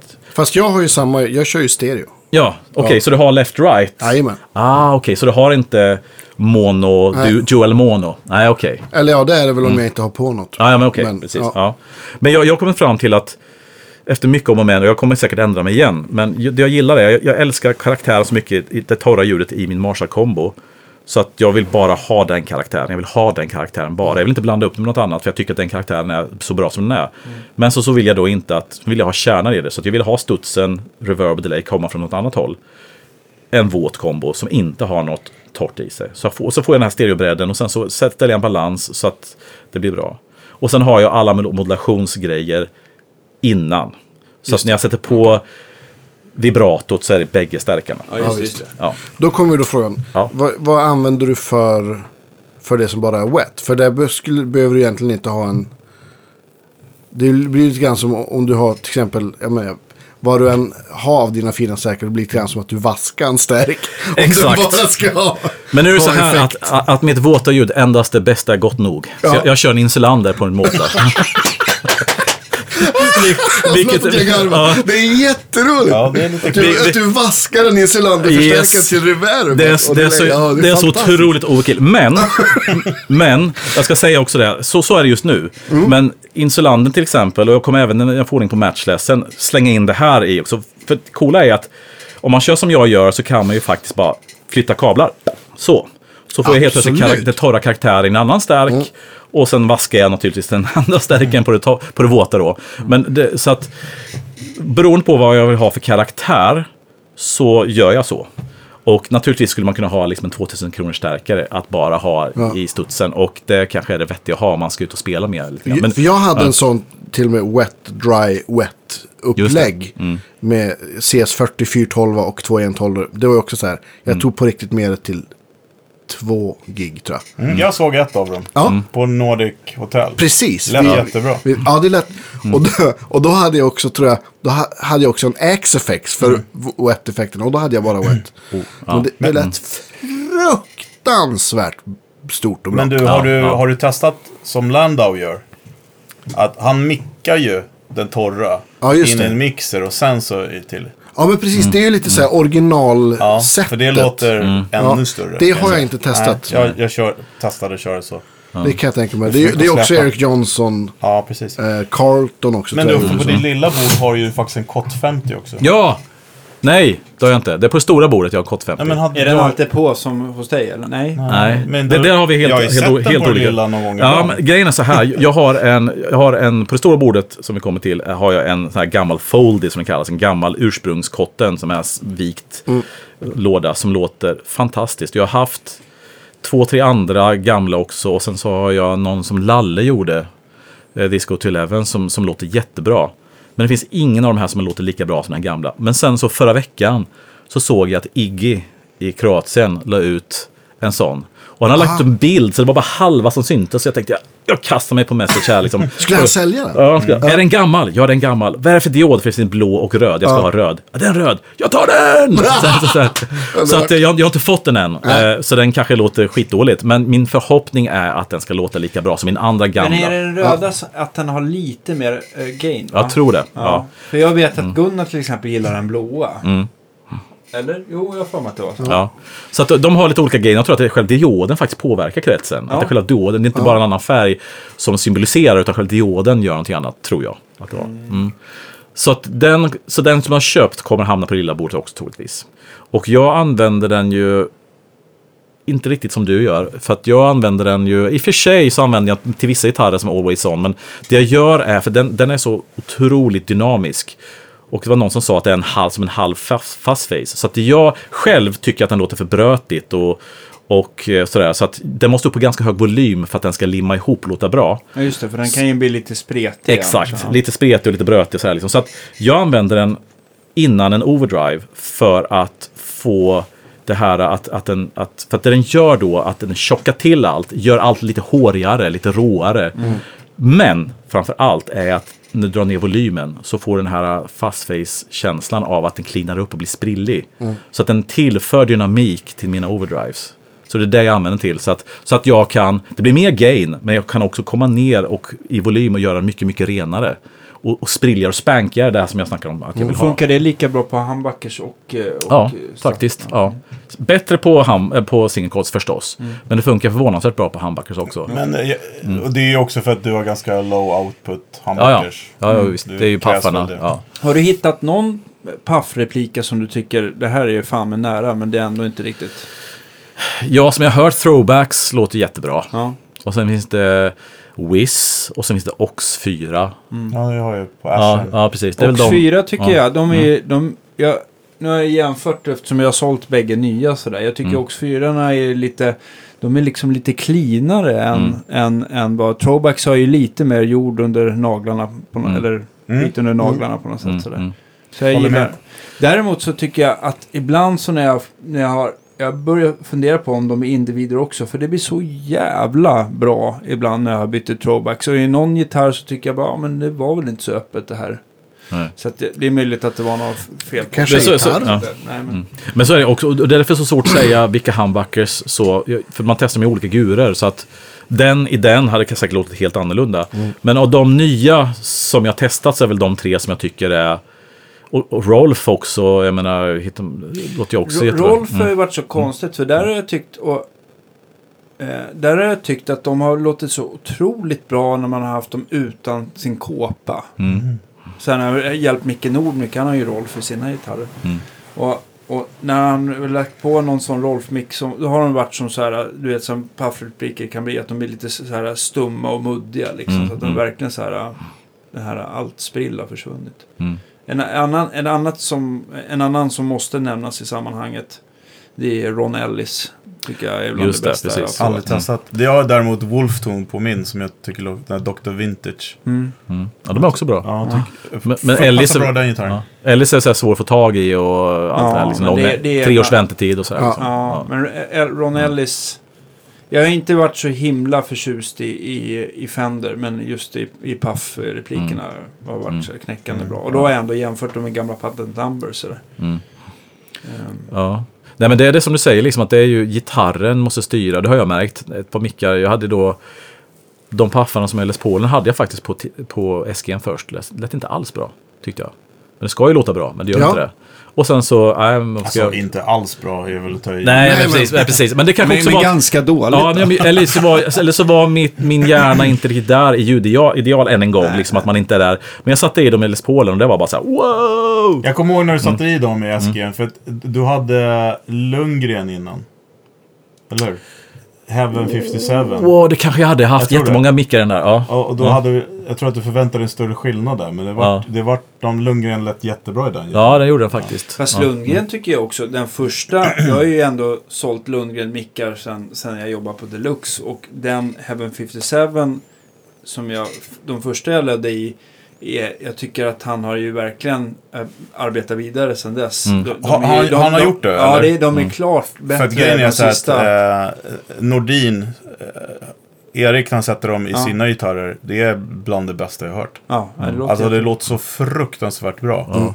Eh, så att jag, jag, jag, jag har ju referensen från den gitarren som jag kanske inte heller tyckte Mm. var det bästa jag hört, men inte dåligt. Nej, men, jag, men, men det har ju Johan sagt i den podden som vi gjorde med honom. Att han har ju, han har ju sminkat dem under... under Ja, Ja. han har nördat vidare. ja. Det är bra, Jag utvecklas. tycker att de ska inte glömmas bort i sammanhanget. Nej. Och även du har ju kört de här Heaven 77 om man vill ha lite hot rod Absolut. Så, De tycker jag är ja. svinjävel bra. Jag, Det var ju i Les Paulen som du testade. Ja, just det. Jag provade den bara... Nej, du, ja, just det, du spelade Jag spelade på det. det. Mm. Ja, fantastisk. Ja. Det finns så mycket bra grejer. Oj, Ja, Det är det. absolut. Ja. Du, har- du har ju ett, ett stort rymdskepp till pedalbord också. ja, jag tycker då personligen inte att den är så stort. Nej. Men, men det är ganska stort. Är, är det större än ditt stora? Jag har inte kvar det så att jag har inget stort bord. Vad, är, det- vad Nej, det är mindre än vad mitt stora Ja. var. Men jag skulle vilja säga en sak då, för det här kommer du inte heller undan. Nähä. Är ju att, roligt att eh, ni känner varandra. Precis, som ett, gammalt, som ett gammalt par liksom. Fö- Födseln av det där bordet som var nu har ju varit en svår födsel. För det var ju ett jättestort rakt innan. Ja, det var, jag, jag hade... Du fick ju hybris där ett tag. Ja, jag gick in, gick all in. Jag skulle köpa, jag skulle bygga ett rack. Ja. Det kan ha varit tio år sedan någonstans. Och... Eh, Var, det, var det ett Göran eller Skrydstrup? nej, det var Göran faktiskt. Skyddsstrup hade jag inte, det hade ruinerat mig. Nej, utan var... Och då, Som om du inte gjorde det ändå. Ja, ja, jo, precis. Ja, men då, då satte jag ihop ett rack med alla grejer som jag ville ha i och ett stort switching-system med stort pedalbord med instant access och allting sånt. Alltså, the Tre shit. 412 Tre 412 ja. Eh, Yeah! ja, men då, ja, men det var det faktiskt, tror jag att det var, ja. Ja. Nej, fakt, nej, förlåt. Nej, två 412 För att jag körde inte wet dry wet, utan jag körde true stereo. Jag hade ju line mixer i racket. Det. Och då sa Göran att då behöver du inte köra, för att då har du torrt i... Då blir det, då blir det wet dry, wet det dry. är tre 412 på bilden som Göran har på sin webbsida. Ja, det kanske det ja. Men det blev då inte så. Ja, precis. Ja, i alla fall. Och sen så hade jag ett rack med massa eventide-grejer, line-mixer, rubbet så. Och eh, någon, någon vision av att det här kommer jag använda. Och två 412 två gamla med pinstripe. Och sen så en Wizard Top som jag bara använde slutsteget till. Snacka om att vaska. Och sen så då en Henrik Hermansson eh, moddad Hiwatt PA Top med fyra kanaler som då skulle vara huvudljudet. Lät fantastiskt kanske det bästa ljud jag i den genren så att säga. Men det var ju liksom, det gick ju inte att mecka med. Du giggar inte så mycket med det här. Nej, jag gjorde inte det. det gick inte, till att börja med kunde jag inte lyfta någonting av de här grejerna själv. Jag har topparna möjligtvis. Men Inte racket, inte 412 Och liksom sådana gig har man inte. Men framför allt var det just det här att Alltså, har ni, har ni försökt liksom editera Eventide Clips någon gång? Nej, jag, jag, Nej, okej, jag nej, vet ju bara hur H9 är och den är ju ganska bök. Ja, och H9 är en fest jämfört med den där. Och, och, och, och sen skulle och sen midi, alltså CC och patcha och allting sånt där och få sådana här pedaler med midi och allting får det alltid funka. Och, och det var till slut var så här, jag hade ett rum och sen så, du vet, okej nu ska jag gå in och jobba med, så gick jag in, kolla på racket, racket kollar tillbaka på mig, så här lite surt. Och sen så säger jag, jag orkar inte, så går jag ut. Dagen efter gick jag in, så här, kollar så här, racket kollar tillbaka på mig, så här. Nej, nej, det är så här. Och sen så här, efter, efter, efter fem gånger så här med våra liksom så här stare downs där, så nej, det, det ska bort. Så att jag, jag, jag vet inte hur länge jag hade det, kanske ett halvår, ett år liksom. Och eh, stackars Göran då, liksom, som hade jobbat arslet av sig för och jag hade liksom, gör det, gör det, gör det, och så kan man koppla så och så, så fick jag så, så här. Så att eh, det var ju liksom ett misslyckande. Och, men jag hade fortfarande idén om att... Det är en erfarenhet. Ja, Bra där. tack, tack, tack. Men jag hade fortfarande idén om att ja, men jag vill göra de här grejerna. Jag vill kunna antingen köra seriellt, jag vill kunna köra wet dry, wet dry wet. Jag vill kunna göra allt det som det här racket kunde. Men jag vill ha en formfaktor där jag faktiskt kan förstå vad jag håller på med och kan bära det och allting sånt. Så att då kom vi fram till att ja, men då gör vi en pedalswitcher som är så pass avancerad att den har de här funktionerna, inbyggd line mix och så vidare. Och sen sätter vi pedaler så jag kan böja mig ner och fixa och pilla och sånt. Och sen ska det inte vara så jättesvårt att midi-mappa de pedalerna vi hade. Så att eh, då satte vi ihop ett sånt pedalbord och eh, lika missnöjd och eh, liksom så som jag var med racket, lika nöjd är jag med pedalbordet. Det är fortfarande tungt, det är jobbigt att släpa på, men, men det gör allt som jag vill att ska göra och det låter så Ja, fruktansvärt det låter bra. fruktansvärt bra. Ja. Och det är RGM. RGM, vad heter de? PBC va? Just 10, det, den, stora switchen. stora switchen. Ja. Ja. visst. Som har då fyra stereoloopar med eh, en line mixer då. Så man kan köra alltså, man kör ju alla våta effekter, kör man ju då kill dry. Så att all torr signal går genom mixen förbi dem. Ja, just det. Just Och det. mixas i, i, i slutändan så att säga. Och vad vinner man på det? Då vinner man att... eh, är det någon latency eller? Nej, Det är ju där det inte är. Liksom. Ja. Och all, all fas är latency. För att, för att dels har det ju så att, som jag körde med wet dry, och det är ju så det fungerar också. Du har ju alltid en torr signal. Så när du ska dra på mycket effekt. När du kör en seriell så är det ju så att nu har du en mixkontroll. Nu, nu det kan inte lyssnarna se med mina händer här. Men att när du höjer mixen så höjer du mängden våt effekt, men du sänker ju samtidigt den torra signalen. Så har du, vill du ha mycket, du vill ha mycket delay, oj, vad det ska swisha här va, men du vill fortfarande kärna ljudet. Det får du ju inte om du kör seriellt, för, för att har du mycket delay så har du ju på bekostnad av den torra signalen höjt delay-signalen. Men om du har en parallell torr signal så är den alltid konstant. Sen kan du höja och sänka den våta signalen utan att den torra påverkas. Så du har alltid en kärna Den drunknar liksom. Ja, inte precis. Och den finns där hela tiden parallellt. Närvarande. Och en line mixer gör ju också att den är en, en, en helt analog signal som går jämte med, med en kort signallängd. Så att den går inte via någonting. Utan det. den våta signalen går genom effekterna hela tiden. Så att, eh, och det är ju idén med wet dry och det är också idén att, att köra en line mixer även om du kör seriellt. Även om du kör en förstärkare som inte har wet dry så får du också den här ration att du alltid har en torr signal som du blandar den våta med även om bara en starkare. Så att, så att eh, ja. Så att, att ha en line mixer kan vara bra oavsett om man inte alls är intresserad av stereo, inte alls, alls intresserad av wet dry. Så kan en line mixer göra underverk för, för ditt gitarrljud ändå faktiskt. Finns det liksom någon form av line mixer som man kan... Det finns väl sådana typer av... Sir gjorde en. Ja, de är som en pedal. Minimix eller vad heter Precis, va? min Ja. mixen är stor som en sån Ja. pedal. Och då kopplar man in, då kanske man kopplar in ett eh, reverb eller någonting, kör det helt wet och sen så mixar man in själva som en slags Mm. Ja. bländar in det. Och så, Ja. det, vad heter det? Rig, uh, Gig 2. Ja, just det, De har ju precis. sin Wetterbox. Wetter, ja, Som precis. är ännu mer avancerad. Gjorde han- inte One Control någon sån där? Jo, som One Control också- också, kommer. Så att det, det, det finns, har kommit många just därför att folk har upptäckt det här. Men shit, jag, Blender. ja, kanske. jag vill ju ha massvis med effekter men jag vill inte to- torska mitt torra ljud. Och, och ibland kör man wet dry men ibland kanske man inte gör det. Men man vill ändå inte liksom, man vill ha mycket effekt men inte alltså att tappa den här punchen.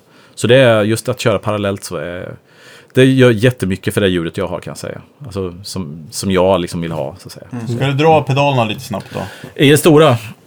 Åh, jag måste nästan ta fram telefonen så jag ser vad det är för någonting. Du vet ju också att vi vill ha jättemånga bilder på allt det här. Okej, absolut. Det Ja, ordnar vi. bra. Nu ska vi se här.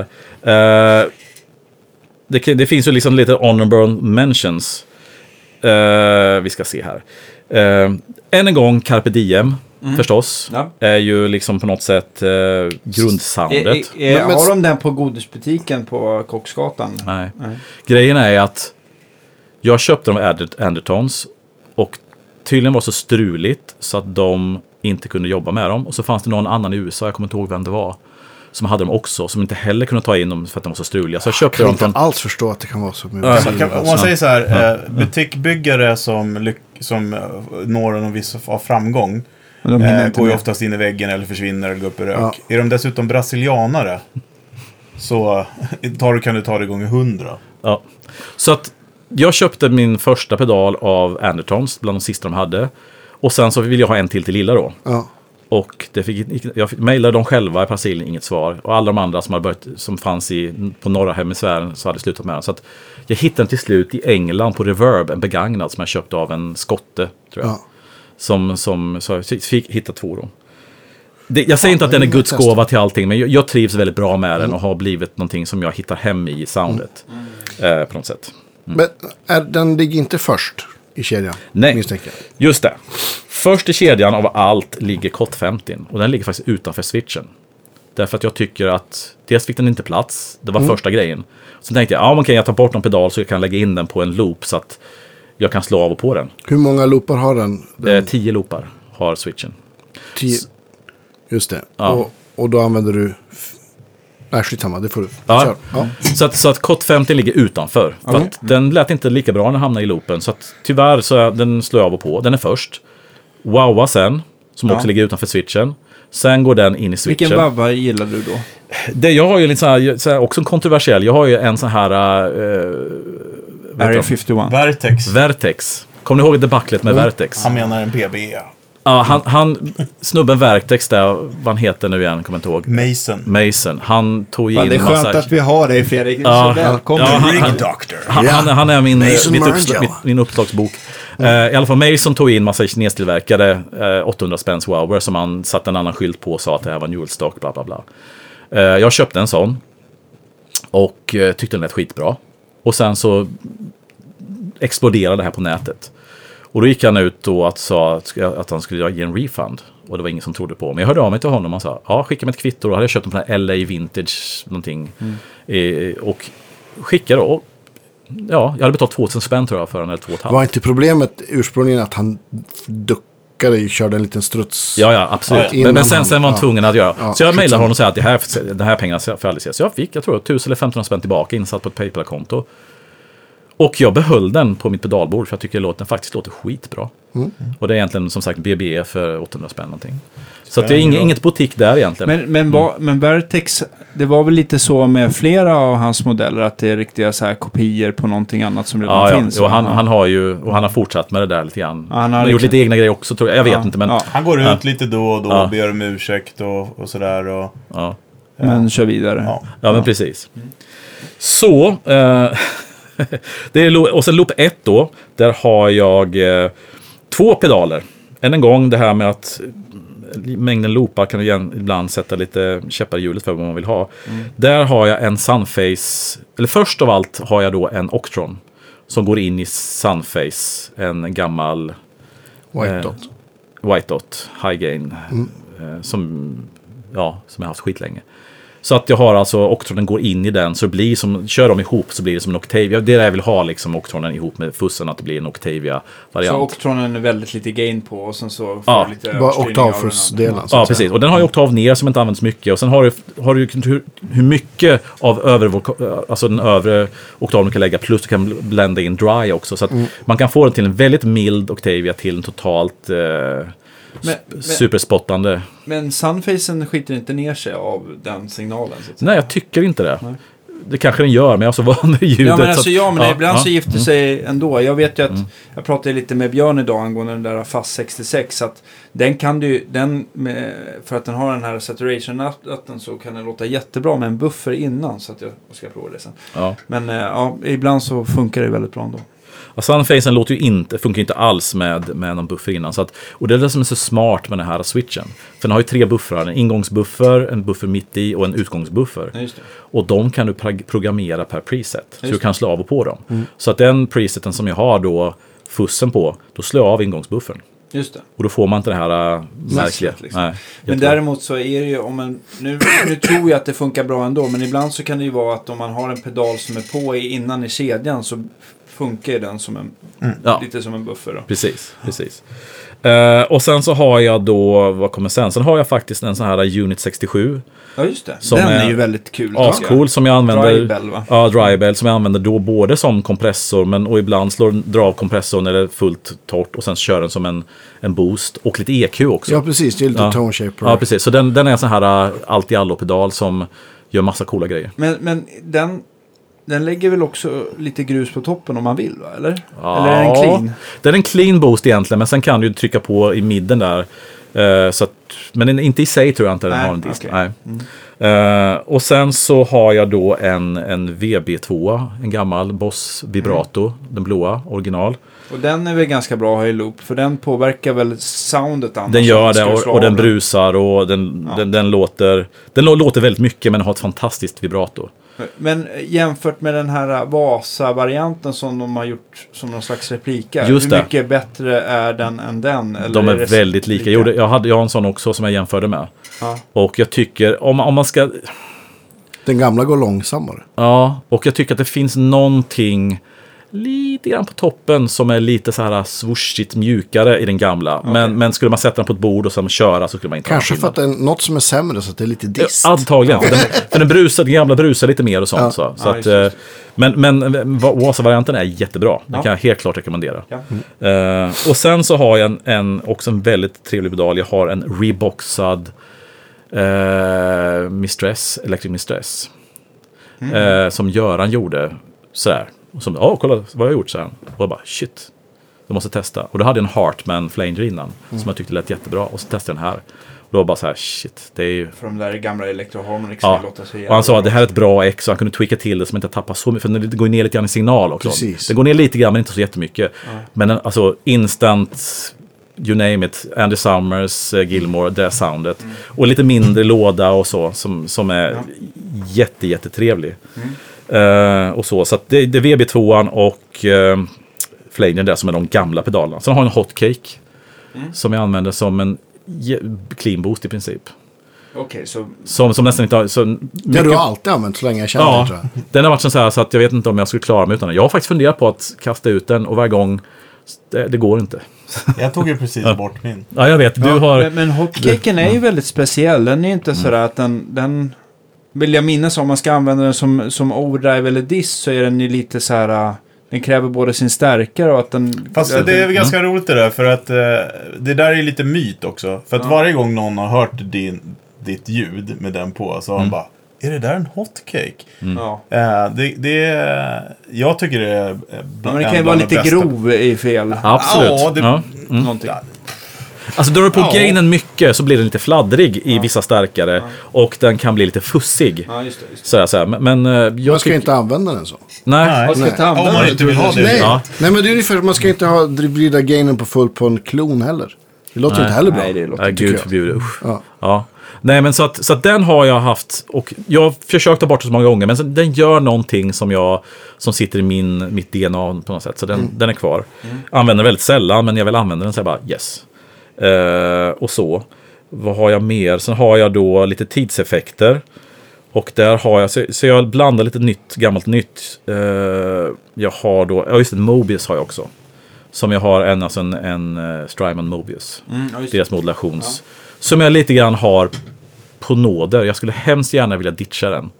Men jag tänker Mm. om du har en VB2 och en den gosiga flanger. Ja. Kan inte den bara få åka så sätter du något roligare där? Prata Ja. med en som använder insulander för studs. Jo, jo.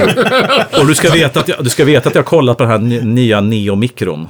Ja, men precis. Ja, något sånt. Något sånt, precis. Och jag, jag, jag är snart där. Ja. jag ska säga. Men, men, men grejen, är, grejen är att den har en jättebra rotary faktiskt. Den har snabba och långsamma. Den är inte lika bra som Neon, är den inte. Men den är ändå... Och sen har den massa andra... Sen helt plötsligt kan jag slänga in tremolo. Så det är en toolbox. Den gör väldigt Ja, den är mycket. duktig. Ja. Den gör mycket grejer okej. och det är därför den finns där. Eh, och så. Och sen så har jag ett Nemesis Delay som kommer få ge plats för ett eh, Collider. Och sen har jag då ett, eh, vad heter den? Den heter Specular Reverb. Och det är där som jag ska ditcha Specular Reverbet. GFI. GFI för att ersätta det med Collidern. För det är nämligen så att Mobiusen ligger inte på en loop, utan ligger på en insert mittemellan. Aha. Så jag vill ha den på en loop också. Så jag kan liksom ha slavar på. Men Colliden har... Den har reverb och delay. Delay, den är som halva Ventris och halva Nemesis. Ja, Ja, precis. men det är samma Ja. märke va? Ja, exakt. Ja. Det är Source Audio. Så att, eh, och sådär. Och sen har jag då mitt favorit-delay, vilket är Bonar. Donner Prince, det här är Echo Rec. Den, lilla, den lilla med fyra knappar på, som är en jättelitet smidigt. Som jag tycker har någonting som gör, någonting som jag tycker väldigt mycket om i alla fall. Så det var, det är mitt stora pedalbord. Och Sen, men där var det Mm. ingen Baby Pink med. Nej, ingen Baby Pink där faktiskt. Utan där använder jag lite mera eh, hotcaken som en boost. Så att säga. För att den har, jag behöver kunna dra i lite skit ibland. Jag kör mina lite Andy Summers-ljudet. Det klassiska med Andy Summers-ljudet är att man tycker det är cleant men det finns, spricker till ganska bra på handslagen. när Det han är kör. brent helt enkelt. Ja, bren. Där, där ska jag också tipsa om en grej. Jag ska lägga upp den på vår Facebook. Eh, för att eh, Wampler, Wampler, så, Ja. vad säger man? Wampler. Wampler. Wampler. Ja. Vampler säger jag. Wampler. Wampler. Nej, Wampler. Eh, la precis upp en video där han går igenom eh, olika typer av boost. Den har jag lagt upp redan. Har det? Ja, ja okej. jag missade. Eller också har jag sch- schemalagt den. Ja, det kan ha gjort. Så att då det här sänds så är den garanterat Ja, ute. då är den Ja, garanterat uppe. Men eh, just det, det är dessutom lite dröjning på det här. Eh, men det var väldigt spännande att titta på hur, hur, vad som hände med de olika typerna av boost. Jag har faktiskt inte kollat på Nej, den. för att han Ja. visar i liksom, han simulerar i kretsen och man får Just se. Eh, ja. Och fas och grejer också. Eller? Jag har inte sett det. Nej, inte fas. Nej. Nej, inte, utan bara, okej. Utan olika typer av klippning och, och liksom Ja, såhär, kul. ja, MOSFET och treble boost och preamp boost och... Vad, vad, vad fick du någon aha? Ja, eh, jag gillar ju treble boost uppenbart. För att de, nästan alla andra är väldigt flacka i kurvan. Jag gillar ju när det trycker på diskanten. Ja. Ah, klart. Eh, nej men det, det slog mig när jag tittade på den. Att det var det jag gick igång på mest. Jag måste kolla in. Det är- Men alltså en treble boost är i något som är lite stökigt i basregistret där. Det kan ju rädda upp. Eller bli Ja, jävligt bra. men det var en väldigt spännande grej. Det var att det, han pratade också om det här med att man kan använda en EQ som boost. Precis. Eh, och det kan man ju göra. Eh, och, och det, det låter ju skitcoolt. Men han visar också vad som händer. För att det blir liksom toppar och dalar som ljudet går i. Även om, om man trycker på där uppe så att säga. Så går ljudet ner mellan varje frekvens Ja, man blir- boostar upp. ja. ja, men exakt. Det blir lite som en, en kam om man ska... Exakt. Eh, och, och när han förklarade det, när man fick se det grafiskt och när han spelade, då upplevde man det. Det låter fånigt, men det, är- det är så. Då, och han sa det känns när man spelar. Så Men titta på den. Undrar om... Jag vet ju att Source Audio gör väl någon sån här digital eller som Mm. grafisk EQ. Just de har kommit ut med en ny också som den, man kan programmera och sådär. Den Liksom. kanske inte får riktigt det samma Nej, problem. den kanske bygger upp emellan. Ja. Ja, det vore coolt i sådana fall.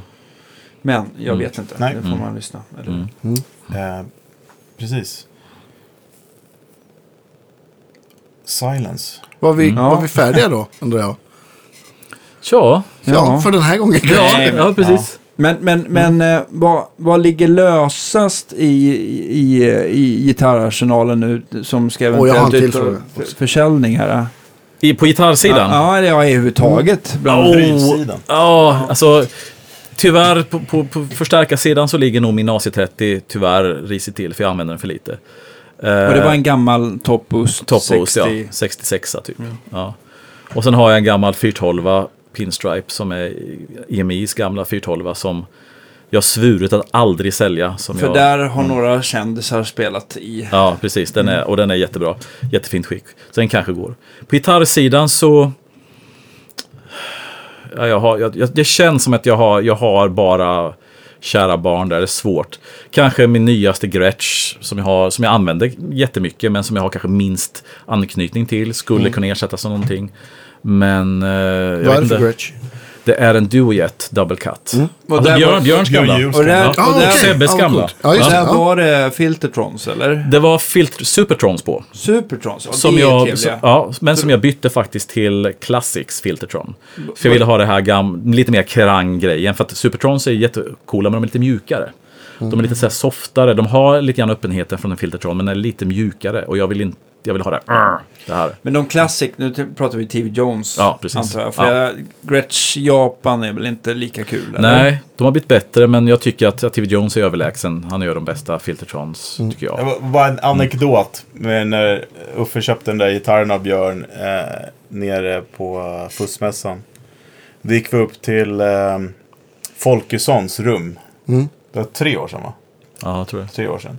Och då satt det en kille där som var jätteduktig på det. Satt och shredda eh, genom hans. Och så kopplade du in i hans Eternal-topp tror jag. Och bara drog två ackord. Och hela rummet bara vände sig om. Bara, Vad fan var det där? Det var så här urkraft och ur rock'n'roll sound bara. Alltså det var en magisk Ja, det lät så upplevelse. bra.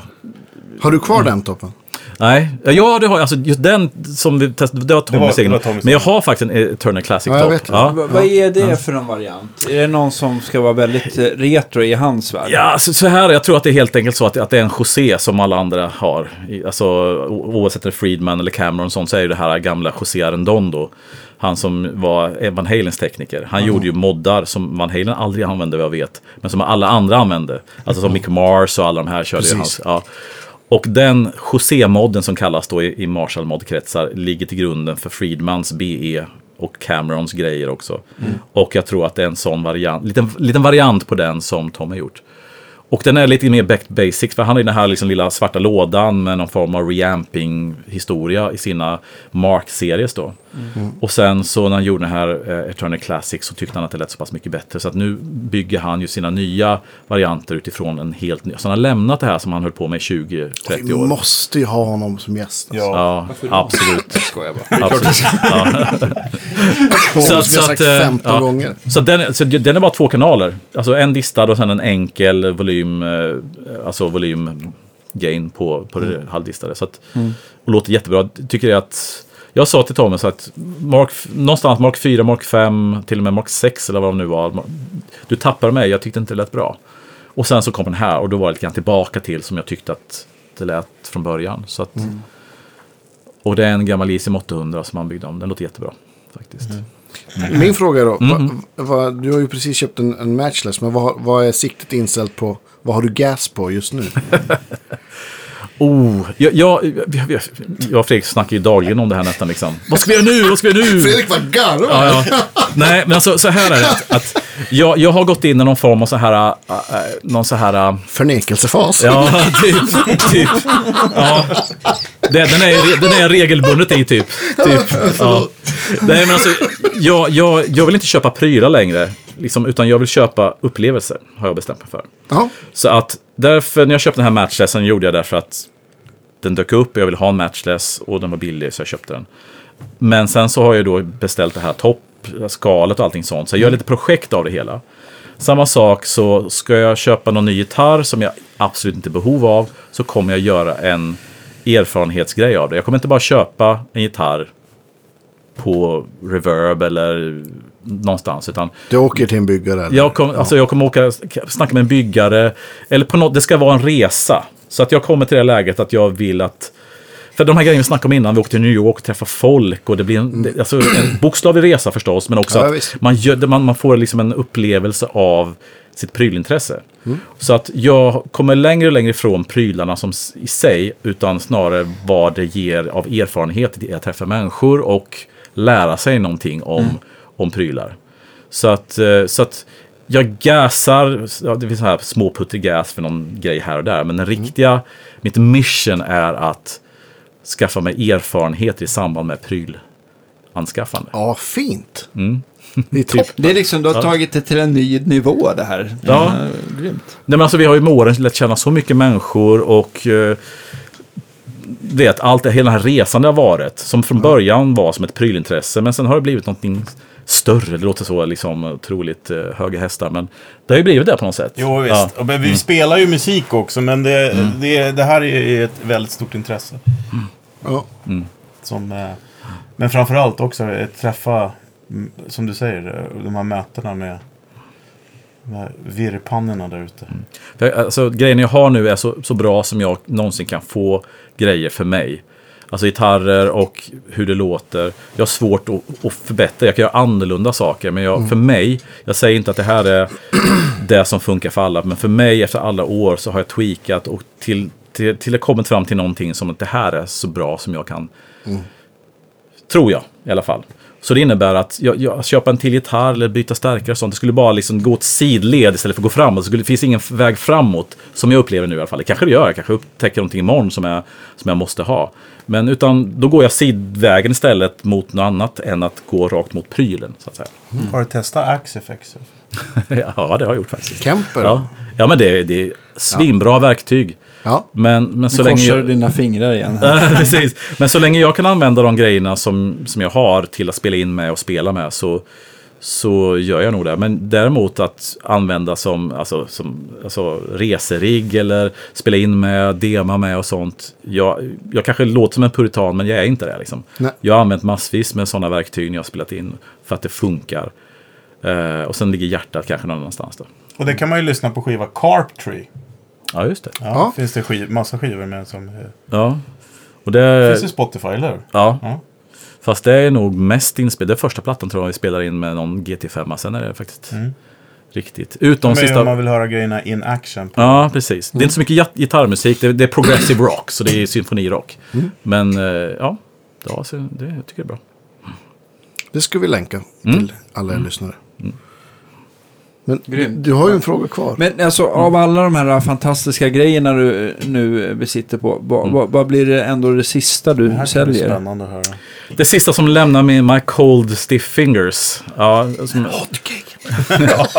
eh, en pryl eller en gitarr, en förstärk eller vad. Eh, Ja, men nu blir det bara en pryl. En det ska vara pryl. lite jobb. Den sista prylen som, jag, som lämnar mig. Det kan vara en gitarr då. Det kan vara en förstärkare.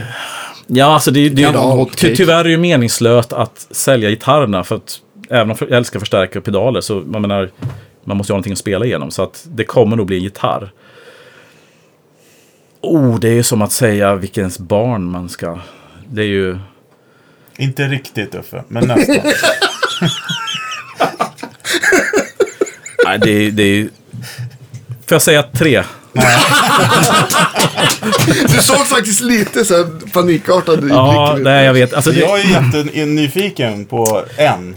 en, vilken, jag måste tänka. Ja, jag du måste. Det Måste jag- brinner. ja, du, ja. Du, det är bara, du får inte mer Ja. det. Jag har inte bråttom. Nej, alltså, du får, du får klippa det här liksom. Nej. Eh, tanke. Eh, eh, det är olika. Alltså, jag är svårt att... Jag, min Les Paul har ju faktiskt mitt födelsenummer som serienummer. Eh, och jag har haft den i 20 år och den har varit med på alla inspelningar jag gjort och väldigt många gig. Det är inte den kanske jag använder så mycket just nu. Men den har ett väldigt stort affektionsvärde. Eh, men... eh, Jag har ja, ju köpt dyra paffar till en SG. Ja, SG låter fantastiskt. Och sen har jag den här Motor Av-guran som... du, Du hade du mer, tre ändå ju. du tog ju mer en fin gitarr Ja, och sen har jag Ronin, min Ronin-gura som också är... Alltså, Med tusen år gammal Redwood, var det ja, inte så? precis, Ja. precis. Ronin Mir Mirai. Okej, om vi säger så här. Ja. Om, om, om, jag, om du, du är uppe och åker skidor och du ringer mig. Det brinner hemma hos mig. Spring och hämta en gitarr.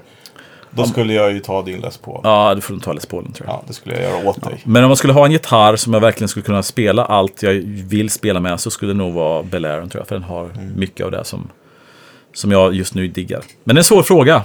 Det är liksom... Oh ja. Det är ju ändå bara... Men vad som sa, var Jan Helge som sa när kriget kommer så är allt kaffe vi ändå liksom. Så att... I slutändan. Man fäster sig väldigt mycket mot de här träbitarna och alla de här grejerna. Men, men till slutändan är det ju bara ett verktyg. Får man ju inte glömma. Sant.